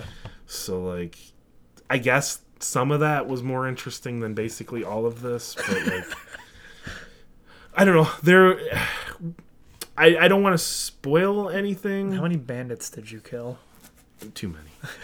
And I, I can I had to stop doing side missions. I because they're randomly generated, I believe. not just that. Okay. Every single one is go into this area and investigate, quote unquote, quote unquote, where you just walk around and you just kind of like inspect things until you fill up a bar, and then you're like, oh, you're a master uh, investigator, and now you've discovered something, and now go like 300 feet in a direction. Wow. that was pretty much every single side mission. And i just went i can't do this anymore i don't mind like doing the camps and stuff because i kind of liked just the gameplay of like hiding and just kind of stealthing around and killing. Hmm. I will say the other game was a lot better about like when you mess up you could just kind of fight your way out of it because it just had better abilities and more fun abilities where this game like you had you have this like power like super meter mm-hmm. and you're you only have one move in Assassin's Creed Origins and it's just like this power move where you leap forward and stab a guy. In the other or Odyssey like you had multiple different options and you could really kind of customize it to your play style So like one of the abilities that I had was it could take a shield and just like rip it off an enemy, which was very nice because this game like I'm just like rolling all over the place trying to hit them, but they keep I have blocking been it. told that the main strat in this game is to get that weird controllable arrow Yes, and yes. kill everyone with that. Mm-hmm. Where like Odyssey, you didn't you could just rip it off, which you could also like it had a an ability like that in Odyssey, but it just had better abilities and it just felt like a more fleshed out RPG. Yeah. But all at the same time, Odyssey's the sequel to this, so I mean it makes sense kind of. also it's considerably longer. Yeah. If you remember, I played that game for like 65 hours. I do remember that. Where this one 42. Nice. So I don't know which one I would say is better, just because I think Odyssey mm, is It's too, long, Yeah. And just too big. Where this would this definitely did feel much more condensed, and I did think like in a historical setting it was very interesting because I don't know how familiar you, you are with like Cleopatra, Egypt. Not very, but I mean I think Egyptian culture is very interesting with the, all the gods and stuff. Well, this is like Cleopatra is more Greek. Uh, because it's like after um great uh, like alexander the great and he conquered like you know the known world or whatever. Yeah. and then alexander the great died. He split up all his territories and gave it to generals. So ptolemy took over egypt and greece. You know he's greek. And then like cleopatra is the lineage of ptolemy. So it's like cleopatra is like half greek half egyptian. So it's like so you have like egyptians you have greeks you have romans in this time hmm. period. So it's just a very interesting time period and there's some historical things that happen that like happen in this game that i also found kind of interesting. Is it the DLC for this game where you like go into hell and like do the stuff with Anubis? There's something about that i haven't i just beat the game yesterday I, I just remember people talking about like a side quest where you Mm-hmm. like do the Anubis afterlife stuff. I haven't checked And like that's that the part that would be the most interesting to me, I think, about this whole I kind of want to just try. I think I'm going to do it this weekend. uh, Just the discovery mode. Oh yeah, where you can go around and learn Yes. about the stuff. Yes, that seems kind of interesting. So I kind of want to check that stuff out. So. Yeah. So yep, I finally beat Assassin's Creed after like almost a month and a half, Yeah, nice. and I'm happy to. It was the perfect game, and it was well worth the eight dollars that I spent. yeah, I for sure. I played a game that wasn't even worth the free I spent on it. it was that bad. I think it's not great, and I only played it because we talked about it on the Yes. podcast. I played I Love You, Colonel Sanders, a finger licking good dating simulator. I played it earlier today. Oh, it was today. It took me 40 minutes, and I had already forgotten that I played it until we started the podcast. Okay, so I wanted this to be either actually funny or so bad it was funny, mm-hmm. and it walks a middle line where it is neither funny or so bad it's funny, and it's just mm-hmm. like a thing that is happening. It did almost make me go buy KFC, but So it's uh, doing its job there. I guess. went to Dunkin' Donuts instead. Um, so the bizarre thing about this is, I'm gonna spoil this whole thing just just so everyone knows. I know you were gonna play, I- but you can't now. no. Uh, you start the game. You are an, a nothing person. Like you just give your name, and weirdly, it's in all caps, even though my keyboard wasn't in all caps. And so my name was all caps at all times, anytime someone said it. And you're neither a boy or a girl. You're just a student at the world's foremost culinary institute. Okay. They are famous for their legendary three-day semesters. Wow. Yeah, so you know the game's only going to be three days, which I think was their whole joke there. Not a great one. You get there, you meet your best friend. Keep in mind, I cannot remember anyone's name. Okay, What about Colonel Sanders? other than Colonel Sanders. Okay. Uh, yeah, that's it. uh, so your best friend, she is this weird, like, kind of awkward girl. Uh, she's really supportive of you. There are two of your bullies. One is like a very stereotypical, like, bad anime lady whose cleavage is being shown with a heart cut out in her shirt. Um, and then her weird crony guy who literally looks like a character from JoJo's Bizarre Adventure, and he does poses like that. So I think it's like a JoJo's Bizarre Adventure joke, which like Is this was this made by Japanese or like uh, Americans? I didn't look up the developer, but I had never seen them before. okay. Uh, I think they were American. Just Um, trying to trying be to be Japanese. Japanese, which makes it even less funny to me. I think. Uh, so yeah, then they're like mean to you, uh, and you go to class, and your professor is a dog. It's a corgi. Did you like that or not? Not, I mean, it was fine. Uh, it wears a chef hat. That's cool. Uh, the other people in your class are this guy named Student, who they just rip on the entire time and like interrupt him and never let him finish or tell you his name. That wasn't really a good gimmick. Uh, there is a sentient oven. I believe his name was Clink. That might be the best character in the game because well, what? Uh, there is a really weird kid named Pop. And he just like sucks and is bullied because of it. Like that's not great either. And Colonel Sanders, Why is there a lot of bullying in this game? uh, you know, Is Colonel Sanders a student? he is a student. Okay. Uh, anyone can enroll. It's a culinary institute. So he comes into class. Every the game immediately tells you that you are all attracted to him. Uh, like you don't get to choose that. Uh, you just are attractive to him, and they make him like weird, stereotypical like uh, hot anime guy, basically. But with like white hair, right? Yeah, he looks like Colonel Sanders, just super anime-fied, and he has a staff with a chicken on the top of it, and he wears the red apron usually. And he comes in and he tells everyone about his dream to create a chain of chicken restaurants, and everyone's like, "Whoa, that's so cool!" And your character's like, "Whoa, you're the hottest guy I've ever met in my life." And you just go through this weird series of challenges where they ask you a bunch of questions and i learned very quickly that anytime one of the answers has the word chicken in it or something from the kfc menu that is the correct answer because if you choose something that is like oh this would work as an answer they're like no fuck that. And then you're like well what about mashed potatoes? And they're like oh mashed potatoes that's my favorite.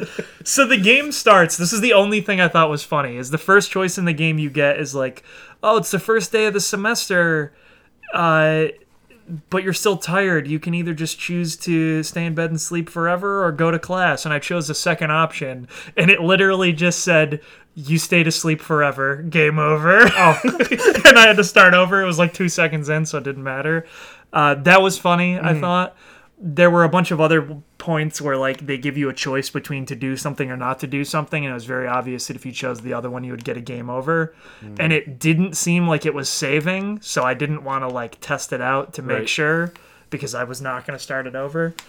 Um, and as you go, you just become like weirdly obsessed with Colonel Sanders, and you fight a spork monster. One of the questions is, "What's the greatest uh, utensil ever?" The answer is a spork, obviously, because spork's a KFC. What other options are there? Is this like fork and spoon? Knife? Basically, yeah.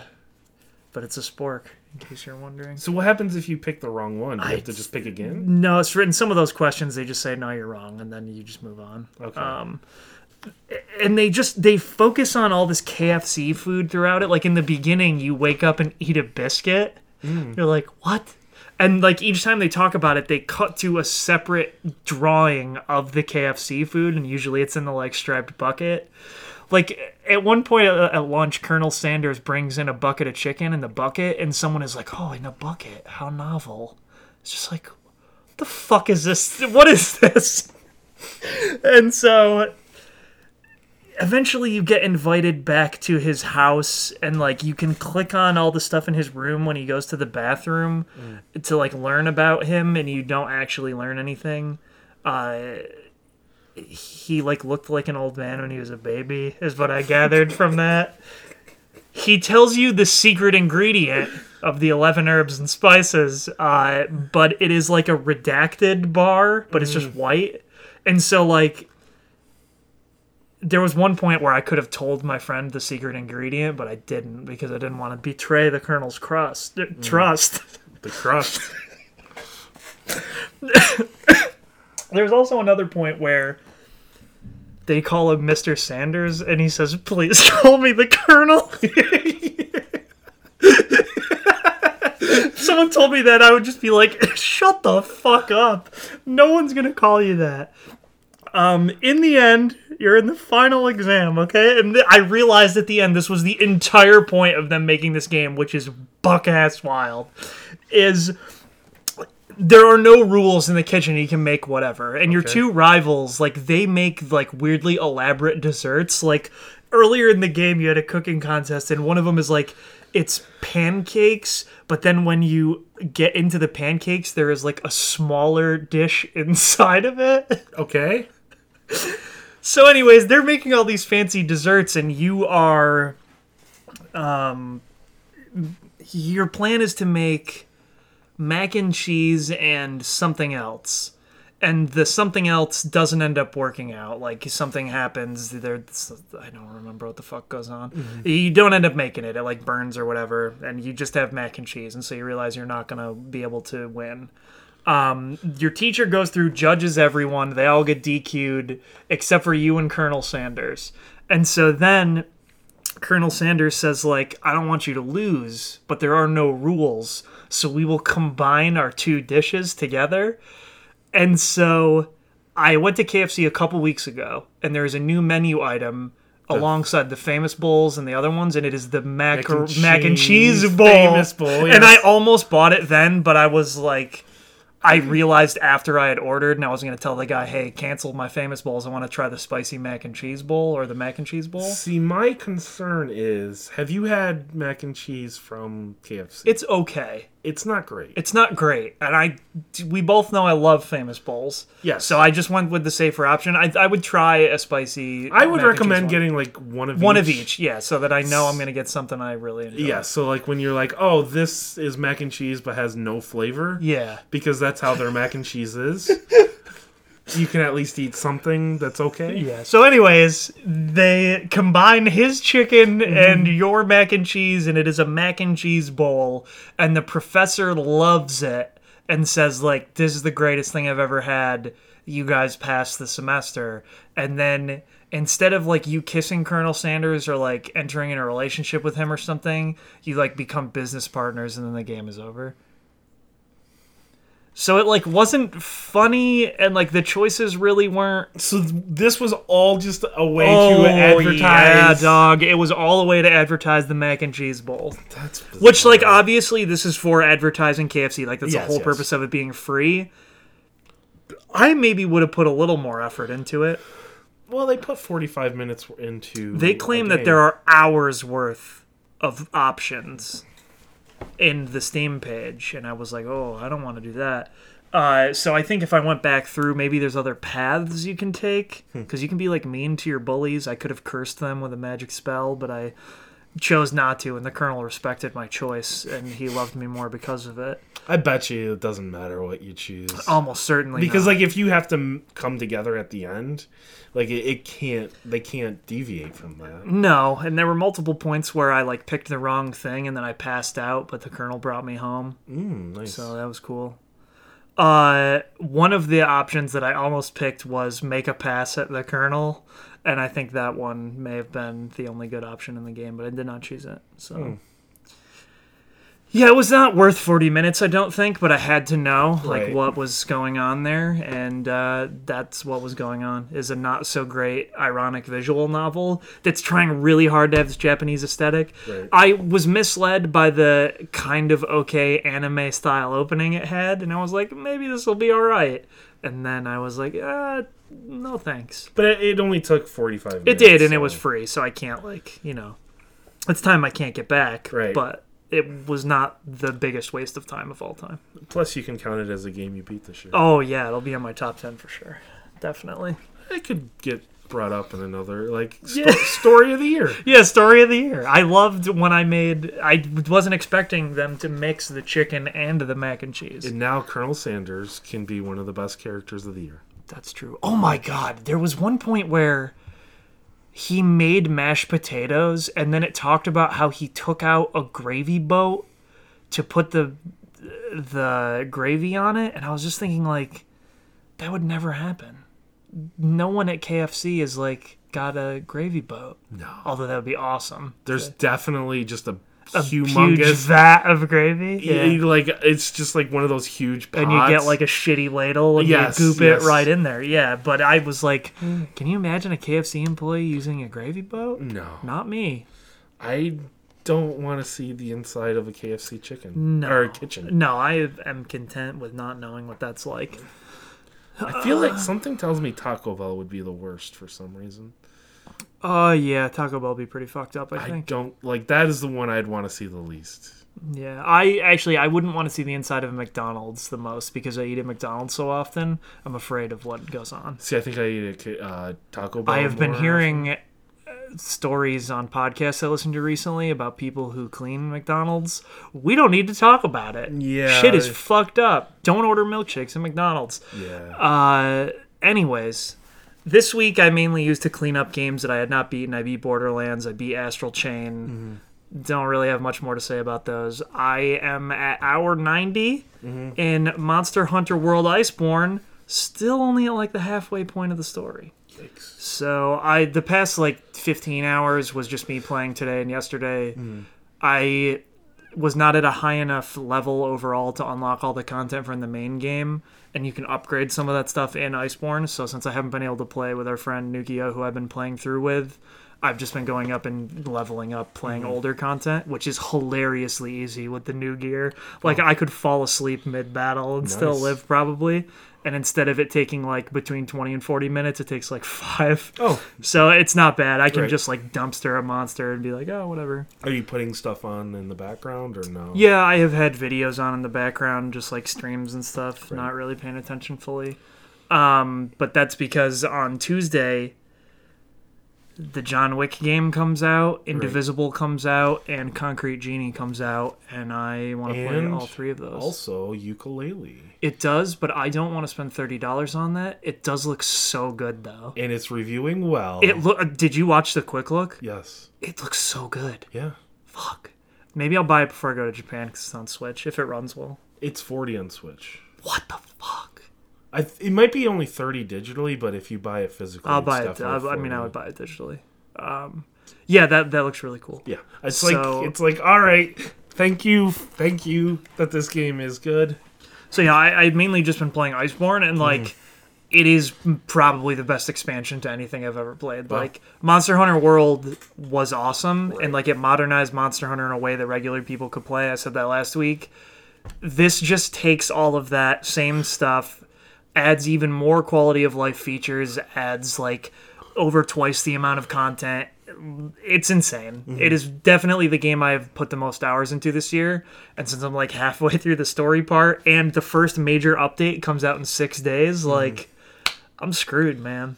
Would you estimate you've probably put in just 150 plus hours this year alone? In Monster Hunter? Yes. No, only 90. That's just Or this- 80 or 90. This is just this expansion, though. That's just this expansion, yeah. I did. you I had not played since. Oh, you weren't. You hadn't. I thought you were just kind of. I played occasionally. I playing. played some last year. I thought you were not. occasionally playing throughout the year. No, this year they hadn't put out any like Mm-hmm. new cool content. They actually just announced today that you can get skins of Mm-hmm. Claire and Leon from Resident Evil, and you can decorate your house with a bunch of dumb Resident Evil shit. God, I love this game. The Horizon Zero Dawn content comes out soon. Mm-hmm. I did their Witcher content, so I can be Geralt now. so sick. Hmm. Uh, and you fight a monster from The Witcher, a Leshen, just like a weird um, tree spirit that can control animals. That was actually like they put way more effort into that than I ever would have expected. Like you was they even had like the Witcher quest things and like the sound from when you would complete it. There were side quests on the map. It was ridiculous. Um that that's all old content. The, the Iceborne stuff there is so much and I'm afraid because when I get to the end game people say it unlocks so much more once you actually beat it. Oh boy. I mean, I'll keep playing it, and I am enjoying it. But Right. It's wild how much I have played it, and it doesn't feel like I've played it that long, which is even scarier. Yeah. Because like days will melt, and I'll be like, "Oh, it's 5 a.m. Oh God." Like me and Yeah. Nukio on his days off because he doesn't work uh, Monday nights and Tuesday nights. Mm-hmm. Usually, since I close Wednesday night, I can stay up really late, so it'll be like 5:30 in the morning. I'll be like, dude, I gotta go to bed. Like we can't do this. um, this week I might not be able to play as much, which kind of sucks because I I want to beat it just because there are specific monsters that you don't get till after the game is over that I really want to fight. Right. Because I need to upgrade a specific fucking weapon. But I've upgraded a lot of armor, made a lot of stuff. It is super dope. Um, and so with that, we'll transition to part three, which is a game that we both played. Yes. I will be curious to see how many hours of this I played because I felt like it was a long time, um, but I enjoyed it a lot. Uh, yes. So uh, I'm coming to this. I'm we're talking about Link's Awakening, Yes. the remake for Switch. I'm coming to this as someone who played this when I was like five and six years old, Right. and I loved it then. It was probably actually the first Zelda game I ever played Wow. uh, before Link. Uh, I actually don't know. I can't say for sure now because I remember renting A Link to the Past numerous times, and I had a Game Boy and a SNES at about the same time. But I loved it back then, so I knew that I would like it again now. Right. I was curious as to whether The because internet. Well, just in general, like no one re- they didn't update it really. Like it just looks new graphically and has Yes. some new features. Uh, most notably, only exist because it's not on the Game Boy. Some of them. Uh, so you you seem to enjoy it. Uh, I enjoyed overall? it a lot. I think it's very good. like this is the closest like I heard it all the time with breath of the wild like this is this is taking me back to my childhood this is what this is reminding me of like my childhood and like how i felt then. Breath of the wild never gave me that. This game is fe- did give me that Okay. feeling of like this was like playing a link to the past for the first time. And it very much just feels like a sequel to a link to the past. So I I actually I know a lot about this game, so I can talk a lot about its development and stuff. Right. But um, yeah and it was made it uh, at the same time and they were like hey let's just like do some weird stuff basically, yeah. Um, but i don't know if i would have had the patience to play it back then I I mean I did obviously because I was young and they had all the time. But see I like it's it less lot. that and more just like because it was only two buttons So you- that that is what that is the main difference that I think makes this inherently more playable Yes. than the original version is. The Game Boy had the D-pad start select A and B. right Start and select did very specific things. They were like menu things, so you couldn't use those to do anything. A and B, you would have to like swap out your sword Yes. and your shield. Everything would be swapped between those two buttons. Whereas since the Switch has more buttons, Mm-hmm. you will always have your shield out, you will always have your sword out, and you don't have to equip things like the strength bracelet to mm. lift things. You would have to equip that separately as Oh, well. yeah, see, like- you would have to equip the Pegasus boots, and like you have to lift stuff all the time. Yes. you have to lift. You have to use the Pegasus boots all the time. Obviously, to- your sword, your shield. You have to jump. i was gonna say like I- I, when i got that in the first dungeon I don't know that I ever unequipped that. it, it stayed in the same exact spot the entire game, which was the Y or you know square. Yeah, that's the same for me. And I mean that I was using. I mean, that I would just jump for fun. Yes. Yeah. yes. So like I, yeah, it is a lot more playable because of that. Like you are in menus all That's- the fucking time. That's in that why I s- like. I couldn't imagine every time I jumped having to stop the game, open up a menu. I I would have just. Excuse me. It would have just broke me. Yeah, and so what I think is weird about it is like I know a lot of people who really like Zelda, but they would always say I never played Link to the Past or uh, bleh, Link's Awakening back then, and I can't go back and do it now because it's like it's just modernization of games has come too far that the stuff is just too frustrating. Whereas like I didn't have that because I, I played it back then. I remember borrowing it from a friend numerous times, the original version, mm-hmm. and then I personally still own the Game Boy Color version, the DX version, mm-hmm. and I played it on a non Game Boy Color. It was one of the few games that was like not just Game Boy Color exclusive. So, I, for those who remember Game Boy cartridges, they have a little notch out of the corner because when the system turns on, it like locks the cart in place. Game Boy Color cartridges did not have that to make sure you could only play them in a Game Boy Color because they did not have that latch. So like if you tried to turn it on in a regular Game Boy, it hit that. Link's Awakening DX still had the notch, but it had specific things for the Game Boy Color version, which are in this game. Yes. Which is crazy. Uh, obviously, it does not have uh, compatibility with the Game Boy printer. I know that's a bummer. We don't have that functionality, but uh, that so it added Game Boy printer functionality and it added a specific color-only dungeon, and the entire game was colorized like they had it programmed in there. But you could still play it on an original Game Boy if you wanted to. Um, it's super cool. So. Link's Awakening. er, Now I'm going to keep mixing up the two. Link to the Past what came out in 1991 Yes. for the Super Nintendo. Um, Link's Awakening came out in 1993 for the original Game Boy. And originally it started with one of the developers messing around with the Game Boy development kit after hours, just like as yeah. for fun. And then he uh, had enough stuff in it that it got greenlit for them to make a game, which was originally supposed to be a Game Boy port of Link to the Past. Right. Um, and then they ended up adding so much stuff and making it different that it turned into its own different game. Um, I always think this is weird because I hear this come up a lot, but their main inspiration for this game was the show Twin Peaks. Um, which also Deadly Premonition Yeah. and so so many other Japanese things. I think it's weird because it was an American show, but it influenced a lot of Japanese developers around like in the early '90s. Um, specifically because it's the small town and everything is kind of weird and cryptic and you don't really know what's going mm-hmm. on other than the owl telling you what's going on but everybody else is just kind of strange Yeah, but the, and that owl, I'd just be like, that is some cryptic shit a lot of the times. but I mean, like a couple of them were like, okay, I know what I'm supposed to do. here. yeah and it just that is one of the things that i really like about it is it still feels like you're solving a problem Yes. like even with figuring out where to go next. Mm-hmm. And i i saw a lot of people just on the internet and a lot of people that i talked to saying that they would get frustrated quite often not knowing where to go next.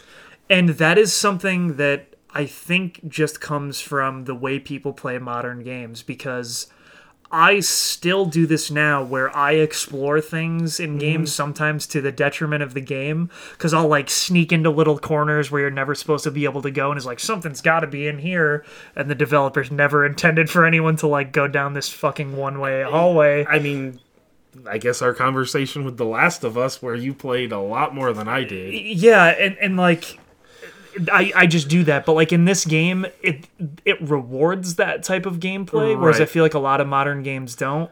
Most modern games also just directly tell you where to go.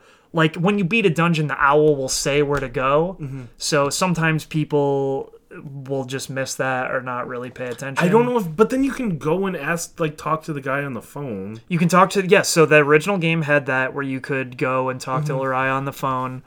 Um, And then also, like, and maybe this was just me, but I was, I did exactly what you did. I was like exploring everything. yeah, exploring everything. Yeah. And then, like, cause like the game has pins, I had pins. Oh, see, I didn't pin anything, but I just remember the layout of the map. I had so- pins everywhere. so like I had like the hearts, like especially like every single heart that I had found Yeah. that I couldn't access. So then like after I finished any dungeon, I'd be like, okay, now I can swim. Yeah. So I'm gonna go to all these areas and see if now I can get. And, and I just kept just kind of doing that, and I had pins all over the map. And then once I got you know the chest or the heart, I would kind of get rid of that pin Yeah. But even in dungeons i was doing a lot of pins because like especially the two last ones where you're going up and down stairs all Oh the yeah, time yeah. so i was like all right square is up and like it's like and i just kind of marked the two stairs and then it's like all right square it takes me there Yeah. That actually makes sense because then in the last dungeon, I wouldn't have been as frustrated with myself being mm-hmm. like, I, Which which, stair takes- me what? I'm Yeah. an idiot. And so I then I I, around like a moron. I learned to do Yeah. that. I did not have issues with the eighth dungeon. the final dungeon? No. I- No, no, not not the. f- You're talking the egg or the? I'm talking the eighth. yeah, the eighth dungeon. Yeah, I did not either. I had issues with the seventh. So a lot of people have issues with that. I remembered exactly what to Right. do because my child brain awoke when I played this game. Like Hmm. I started it and immediately I was like, "Holy shit, I remember this entire game." Hmm.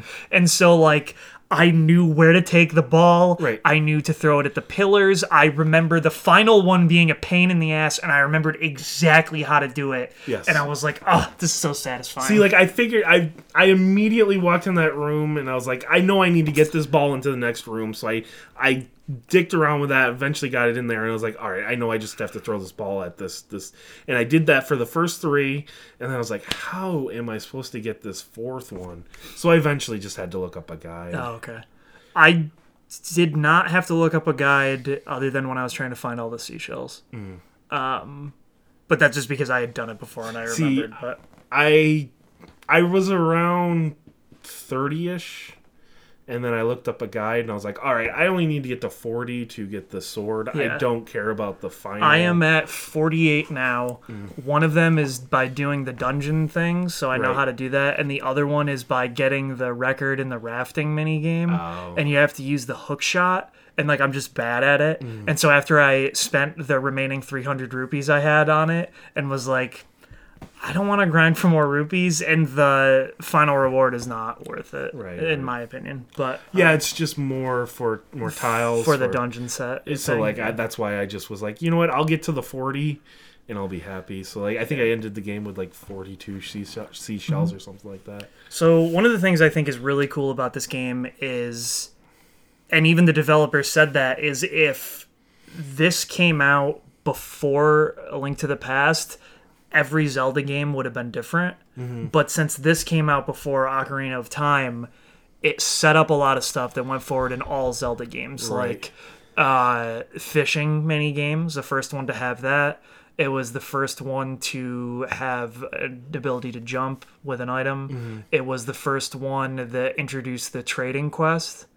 Uh, actually, I made a list. There was one other one I think uh, that I can't recall offhand, but it added in a lot of stuff that um, other Zelda games used forever. Oh, um, getting different songs on the ocarina. Mm, Oh, It was the first one to do that. Whereas, like in you just get the ocarina in A Link to the Past. yes, which uh, because of my experience with uh, A Link to the Past, I do think it helped me with this game. Yeah, as well. And I kind of wonder if people who didn't play Link to the Past they struggled a little bit more. possibly. Yeah. because like as soon as I got that ocarina, the first thing I did was I went to the bird Oh yeah. and I just kept trying different things and trying to play it. But like there were a lot of cases where it's just like this is definitely lining up with you know a link to the past with ha- the how I'm supposed to do this.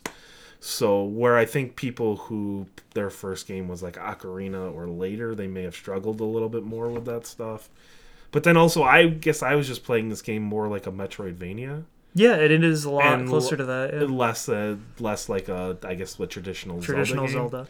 And so that's that's one of the things that I really really like about this game. Yeah. And I I think I personally like this more than A Link to the Past. Not to say that I don't think A Link to the Yeah, Past yeah, gets yeah, like top four Zelda games probably, but this one just always connected with me more because Mm-hmm. it's weird. Yeah, And I didn't like Majora's Mask as much, even though it was just as weird.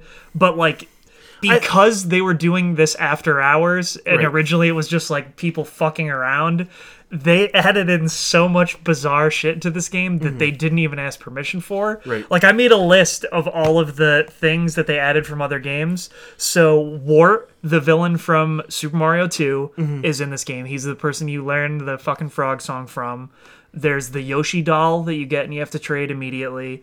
All the other dolls you catch in there, they added for this version. Mm. Um, but that that was a cool new side quest. You can get all the things and display them. Yep. Uh, one of the dungeons has an enemy that is literally Kirby sprite from Yeah. the Game Boy game. Uh, they changed his name to Mister Write in the game, uh, but that's Doctor Wright from the Super Nintendo version of Sim City, Mm. which I'm extra surprised that they were still allowed to use that because that's not a Nintendo game. no, Uh, the guy who asks you to go get the golden leaves, Mm-hmm. he is Prince Richard, and he is from a Japanese only game called The Frog for Whom the Bell Tolls, Okay. which is the engine that this game used on the Game Boy. So that game came out in 1992. This came out in 93 on that game's engine. Hmm. And at the end of that game, he is banished from the kingdom and he goes to this island, right. apparently, which is where he lives. And then like obviously the chain chomp in the main village village uh goombas which Mm-hmm. you can jump on and uh piranha plants as well those are all the ones from the original game and like that's crazy Yeah. and really weird that they were allowed to do that because that never really happened again Um, I assume Nintendo. i just find that to be super interesting I assume Nintendo wanted to keep that stuff separated, yeah keep their franchises from like blending together. yeah Uh, but yeah, I just like I, you know me. Mm-hmm. As a kid, I loved A Link to the Past.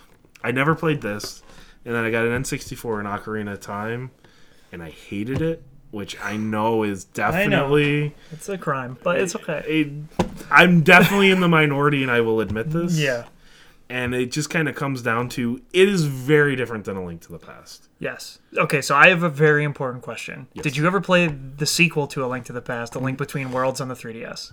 No, Do you want to borrow that from me because you will love it? I actually pulled out my 3DS, and I was like, at some point, I need to play this game. Okay, so that game is so good as a Yeah. sequel, and it has the same type of vibe as that Mm-hmm. this does, where like it is just it was one of those things where I enjoyed the whole way through because I get this issue a lot with games now where I just feel like it is mainlining you towards the next thing, Right. And like I never really have to use my brain to like solve what you're supposed to do next. Assassin's Creed. Yeah, and just like I, I, I don't know, like you just Yeah. don't solve puzzles in that same way. Like they're just not in there, and then Right. if they are, they're too frustrating. Whereas I feel like a lot of, I, I mean, like this game, I think A Link's Awakening and A Link to the Past, and even A Link Between Worlds, Ocarina of Time, other than the uh, Water Temple, demonstrate I think like a masterful level design. This- Like they are done so well in a way that like makes it so that you can figure it out and never feel too stupid. Eagle Tower, the seventh dungeon, I Yeah. feel like is a little fucked up in some ways, but it is just like the perfect example I can think of of like level design that is challenging enough but you can still figure it out easily and it feels good when you figure it out. You're like oh i did that. Like i got that even though it's pushing you towards it. I think this may be the best dungeons I've played in a Zelda game. interesting. I okay. Like I, I think So, like, I- that's how highly. one I of the reasons i like the dungeons in this game is because up until probably the last two dungeons you can do them very quickly. So like Yeah, they- even though they still are challenging and have puzzles like you could probably complete them in like 25 minutes to a half hour Mm-hmm. Yeah, in some was- cases which is like the perfect amount of time Yes. and that is also a product of the fact that it was on the game boy originally because it's a mobile game mobile quote unquote because it's a, a portable handheld Right. system they have to be tighter experiences Yeah, because like battery life was Yeah. a major issue. and so that's one of the other reasons that I like the world it takes place in so much Mm-hmm. is because obviously, like A Link to the Past, it was screen based, yes. But they had only so much memory. So each screen in that original game is so packed with shit, Mm-hmm. and that's sort of translated in this, even though the screen scrolls. Um, they just had to put stuff there. Mm-hmm. So in like some newer games, like if you go back to Ocarina of Time, the first time you go out into Hyrule Field, it's like, whoa, this is a huge wide open area. There's a lot of empty space. I was gonna there. say which yes. And so, like, as in comparison to this, like, there is you walk somewhere, there's gonna be something there. oh, and ev- Al- every every screen has something. Yeah, and like you pick something up, and there's Mm-hmm. a secret shell, or oh shit, there's a heart piece, or I found Mm. this dumbass bat guy who's accidentally giving me more bombs. Like y- you find all kinds of cool stuff. Yeah, even that was quirky. Where he's And like, weird. ha, ha, "I'm gonna teach you a lesson Teach you a lesson. You giving can, you yeah. stuff." Like I and I like that all stuff. I didn't. I just kind of stumble upon it. Yeah, and you're I- like, whoa, this is crazy. yeah, yeah, yeah. And like as a kid, I loved that. Mm. And so I oh my god, they have to make the games that came after this. So they after this one for mobile systems, they started letting Capcom do them. Mm-hmm. Oracle of Ages and Oracle of Seasons were made at the same time and they were completely different games. Like 100% different map, different everything. I want them to remake those in the same similar style, although I realize it would be like really tough to do because Oracle of Ages has a past map and a present map. Oracle of Seasons has a map for each season. oh, So it like would change completely. I had never played Oracle of Seasons. I have Oracle of Ages, and I still have the strategy guide. And I remember loving it in the same way I love this game, uh, which is another reason why it'd be very hard to go back because it was on Game Boy Color. Uh, but at the end, you could connect the two games and then do the true final dungeon. And that just seems like a really cool thing that they would be able to do. But I, if they don't and they keep this as the last one that they remake in that way, like I'll take that. Uh, Well, like, do you know? I didn't really look into it. Is this definitely the Zelda team that made this game? No. So it is a port studio called Grezzo. Okay. So it was not a Nintendo thing. Because, because like they're obviously busy making Breath of the Wild too. Yeah.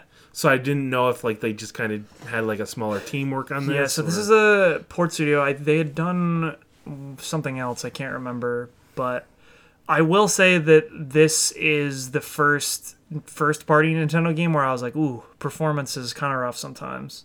See, I never experienced that, but I, I Oh, it's it's pretty bad, especially when you're in the open areas, and not like unplayable bad, but it changes rapidly, going between 60 and 30 frames a second. Which, like, if it was locked at either one, it wouldn't be that big a deal. Like, if it just ran at 30 all the time, it'd be fine. But when it's such a large range of frames, it mm-hmm. gets really weird. And what I think is crazy about it is, like, it doesn't make sense even Digital Foundry looking at it, like this game is running the GPU at 100% on the Switch for no conceivable reason. Mm-hmm. And I think it might be because they're blurring the edges to try to give the illusion of like screen changing or whatever. But it's also inconsistent. Like in some open areas outside, it will be really bad, and then mm-hmm. others it'll be totally fine. Inside, it's almost always fine. But like normally, that's not the kind of thing that happens in first party Nintendo games Right. and I don't think that they will patch it to fix it because I don't think they can.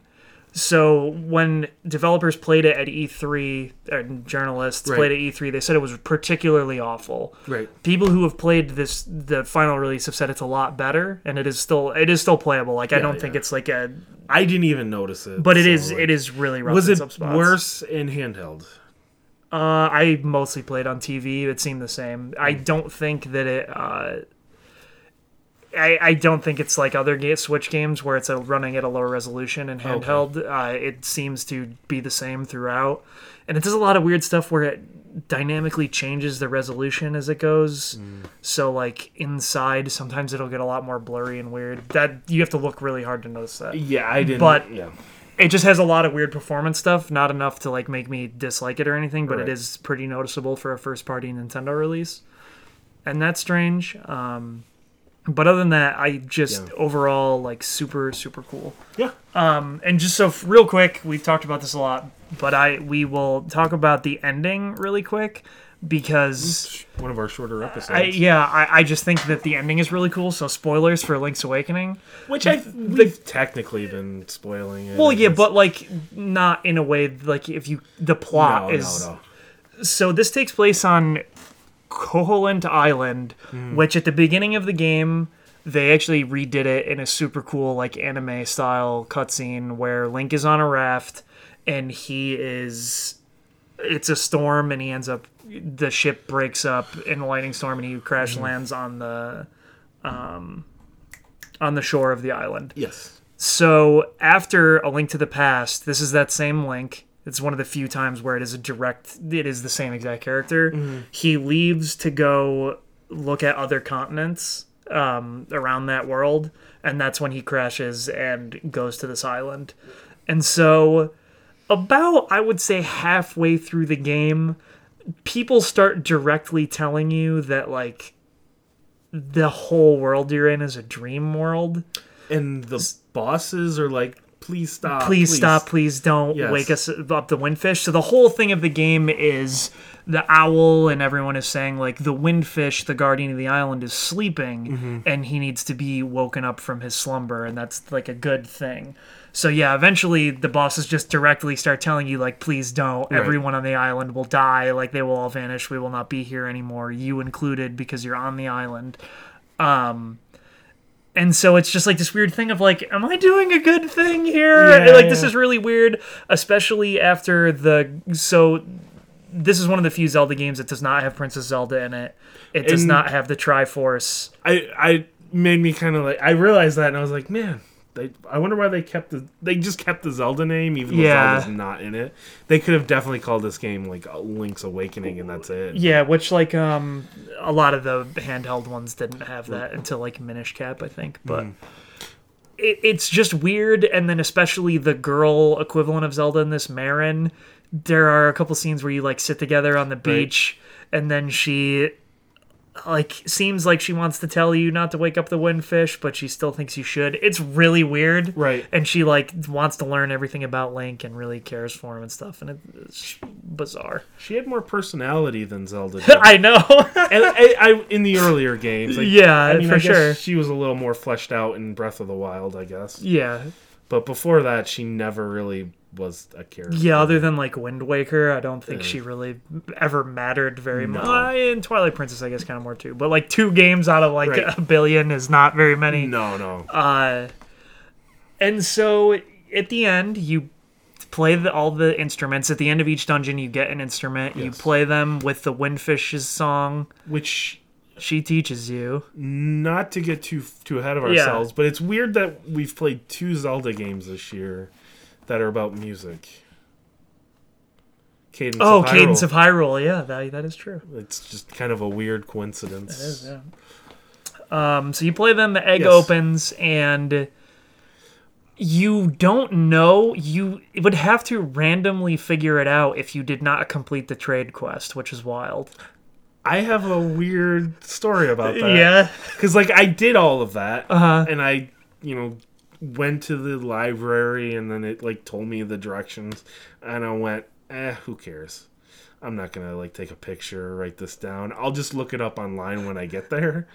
So I looked it up online and I just kept trying this, this, whatever directions Yeah. over and over again to the point where I was like, something's wrong. I looked it up. Everyone has a different directions. do. So then I was like, son of a bitch. so then I had to go back and like I spent a good twenty minutes just going like, I know how directions work. I was gonna say, yeah, it's random. yeah, yeah, Yeah, which is cool. It Yeah. generates it at the beginning of the game. But I was like, I, I and that's just kind of the way I play games. a Yeah, lot of yeah. times where it's just like you're gonna need this for later, so I'll just like look it up online. It, someone will definitely Someone will it. do it, but yeah, no, not in this case. The guide that I looked up didn't say like everybody's is random, so I was just like, so yeah, Ooh. that's So yeah, I mean, if you didn't look, you would just have to kind of figure it out. It- but that would it's be like a horrible. It would be. It's a Lost Woods uh, because it doesn't tell you until the end.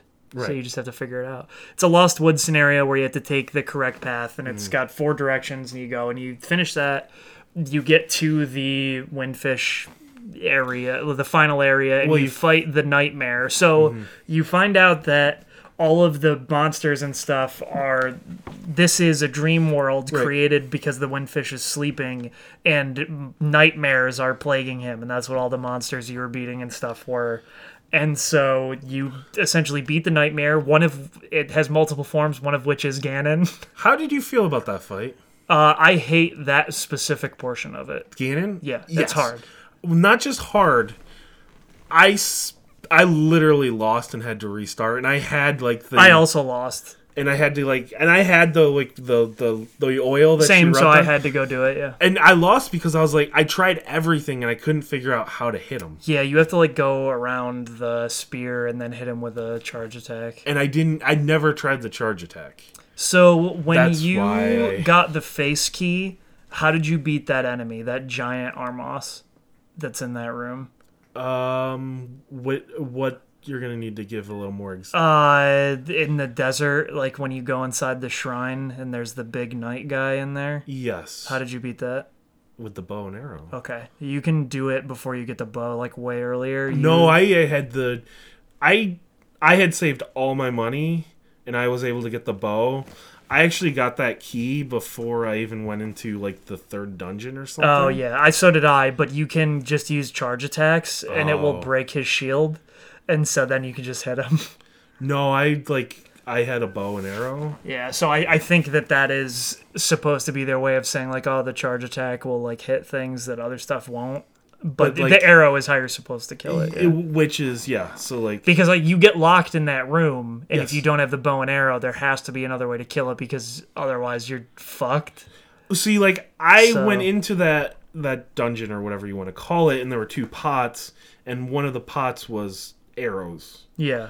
So I was like, okay, that's probably telling me that I'm gonna need the bow. Yeah, but it. I'm just saying it lets you go in the boss fight, Yes. and if it locks the door and you literally can't hurt it, it, it's impo- like you would have to die. and that's what no happened what. the first time I went in. Oh, okay, there. I killed it the first time. And then because I, like, because I didn't have the bow and arrow the first time I went in there, so I was like, okay, I guess I'm gonna need to get the bow and arrow because I got the arrows before. yeah, So then I went and got the bow and arrow because I had because it was nine hundred and eighty dollars something. Yeah, yeah. gems, but I had like I had pretty much had all that. So, and then I got that key, and then I was like, oh, this is the wrong key. Now I have to figure out. Where to get the one I actually need? Yes. Yeah. yes. Um.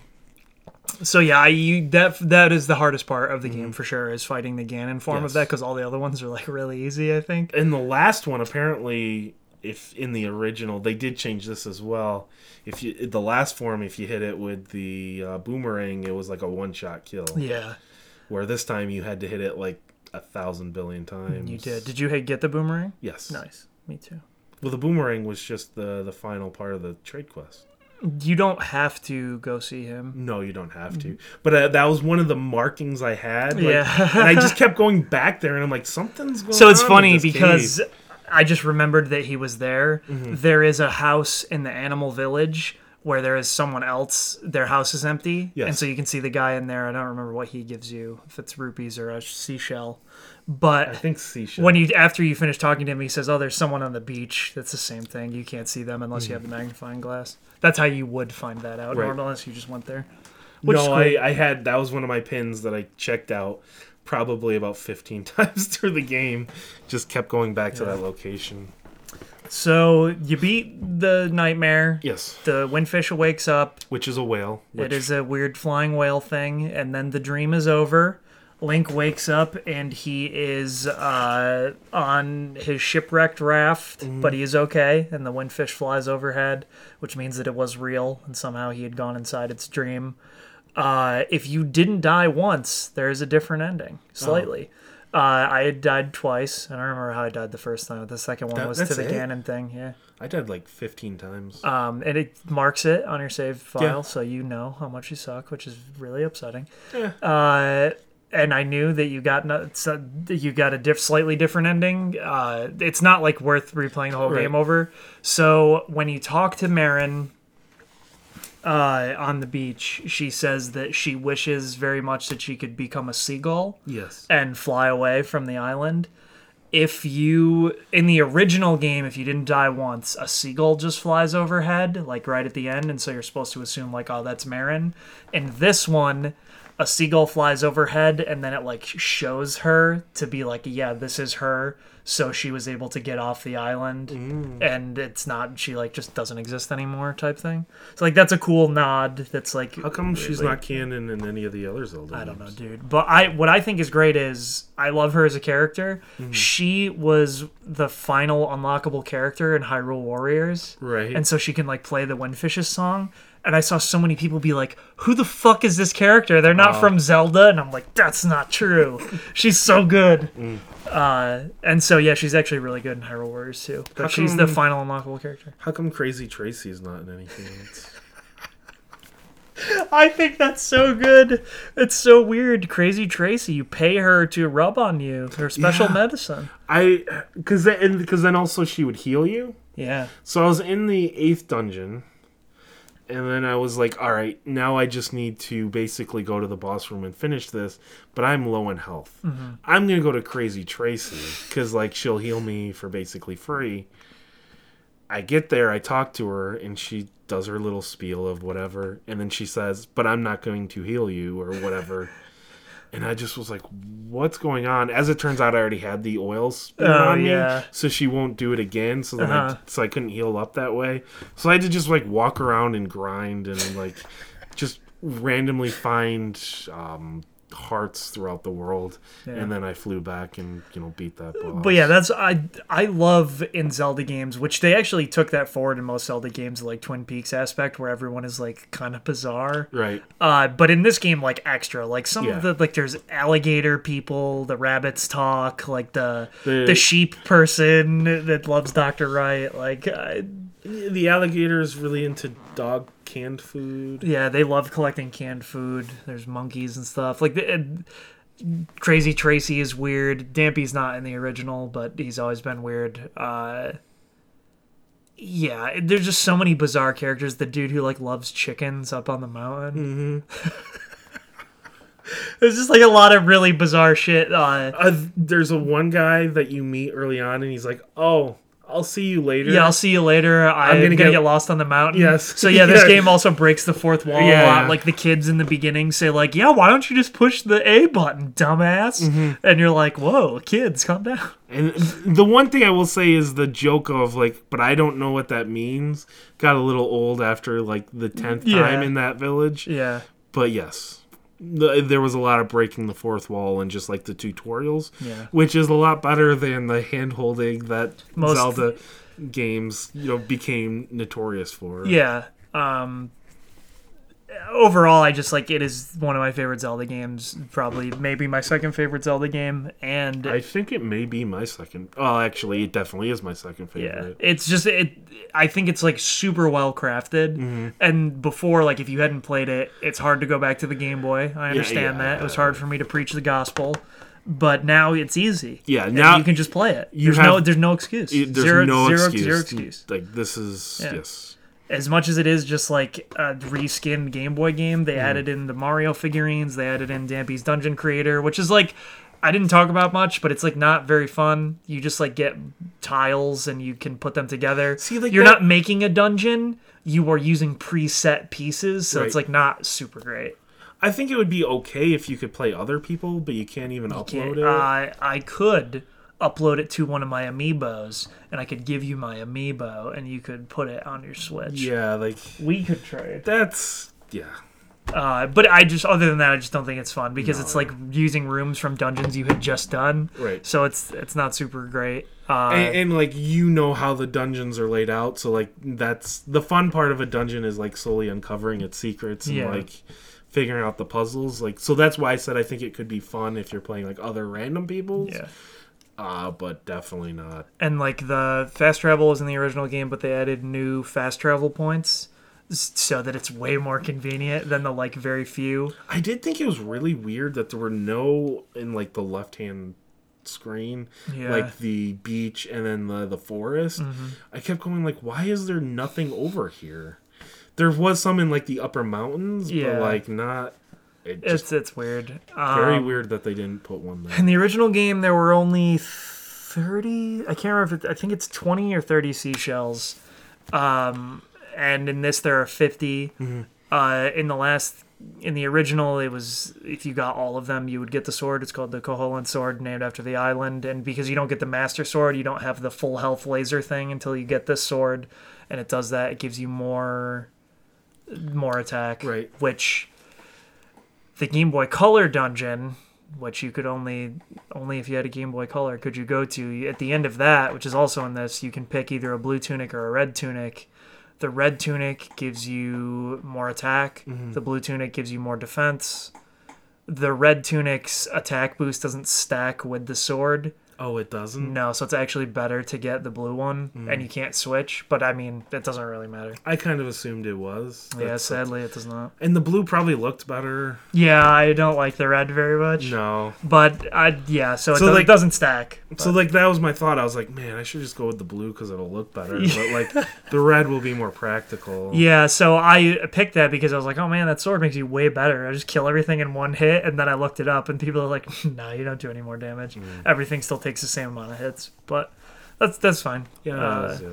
I mean, it's not. I died fifteen times or so, but like that's still not a lot in a fifteen-hour game. No. So like, it's not a particularly challenging game. So yeah, I almost hundred percent of it. I need like I I need like ten more heart pieces that I could just look up a picture of where they are. But then, like at that point, Because you can go to the map and like see they're marked on the map in your memories. So that's how I got all the seashells because I only needed like 15 more or something.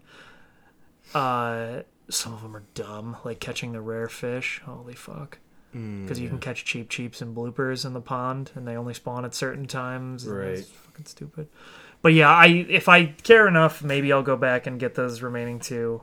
See, I'd rather just wait six months a year and then replay it at some point. Is Yeah. that, that that's just kind of how I would prefer to. Because yeah, it's cool. And maybe the new cutesy art style isn't for everyone, but I think it's fine. Uh, generally. I didn't.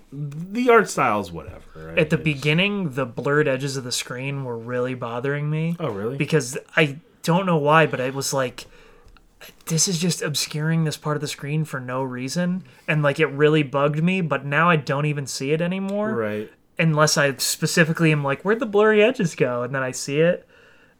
At first, it really bothered Hmm. me. I don't know why, but you stop noticing it eventually because you're supposed to. Link is like centered on the screen. The Digital Foundry video is crazy because they show exactly how he moves and he like tilts a little bit one way so that he's like almost always in the center of the screen. So usually Hmm. you're focusing on Link and you don't notice the edge. Just pretty cool Yeah. and well done. Um, but yeah, overall, Link's Awakening, excellent game back then, excellent game now.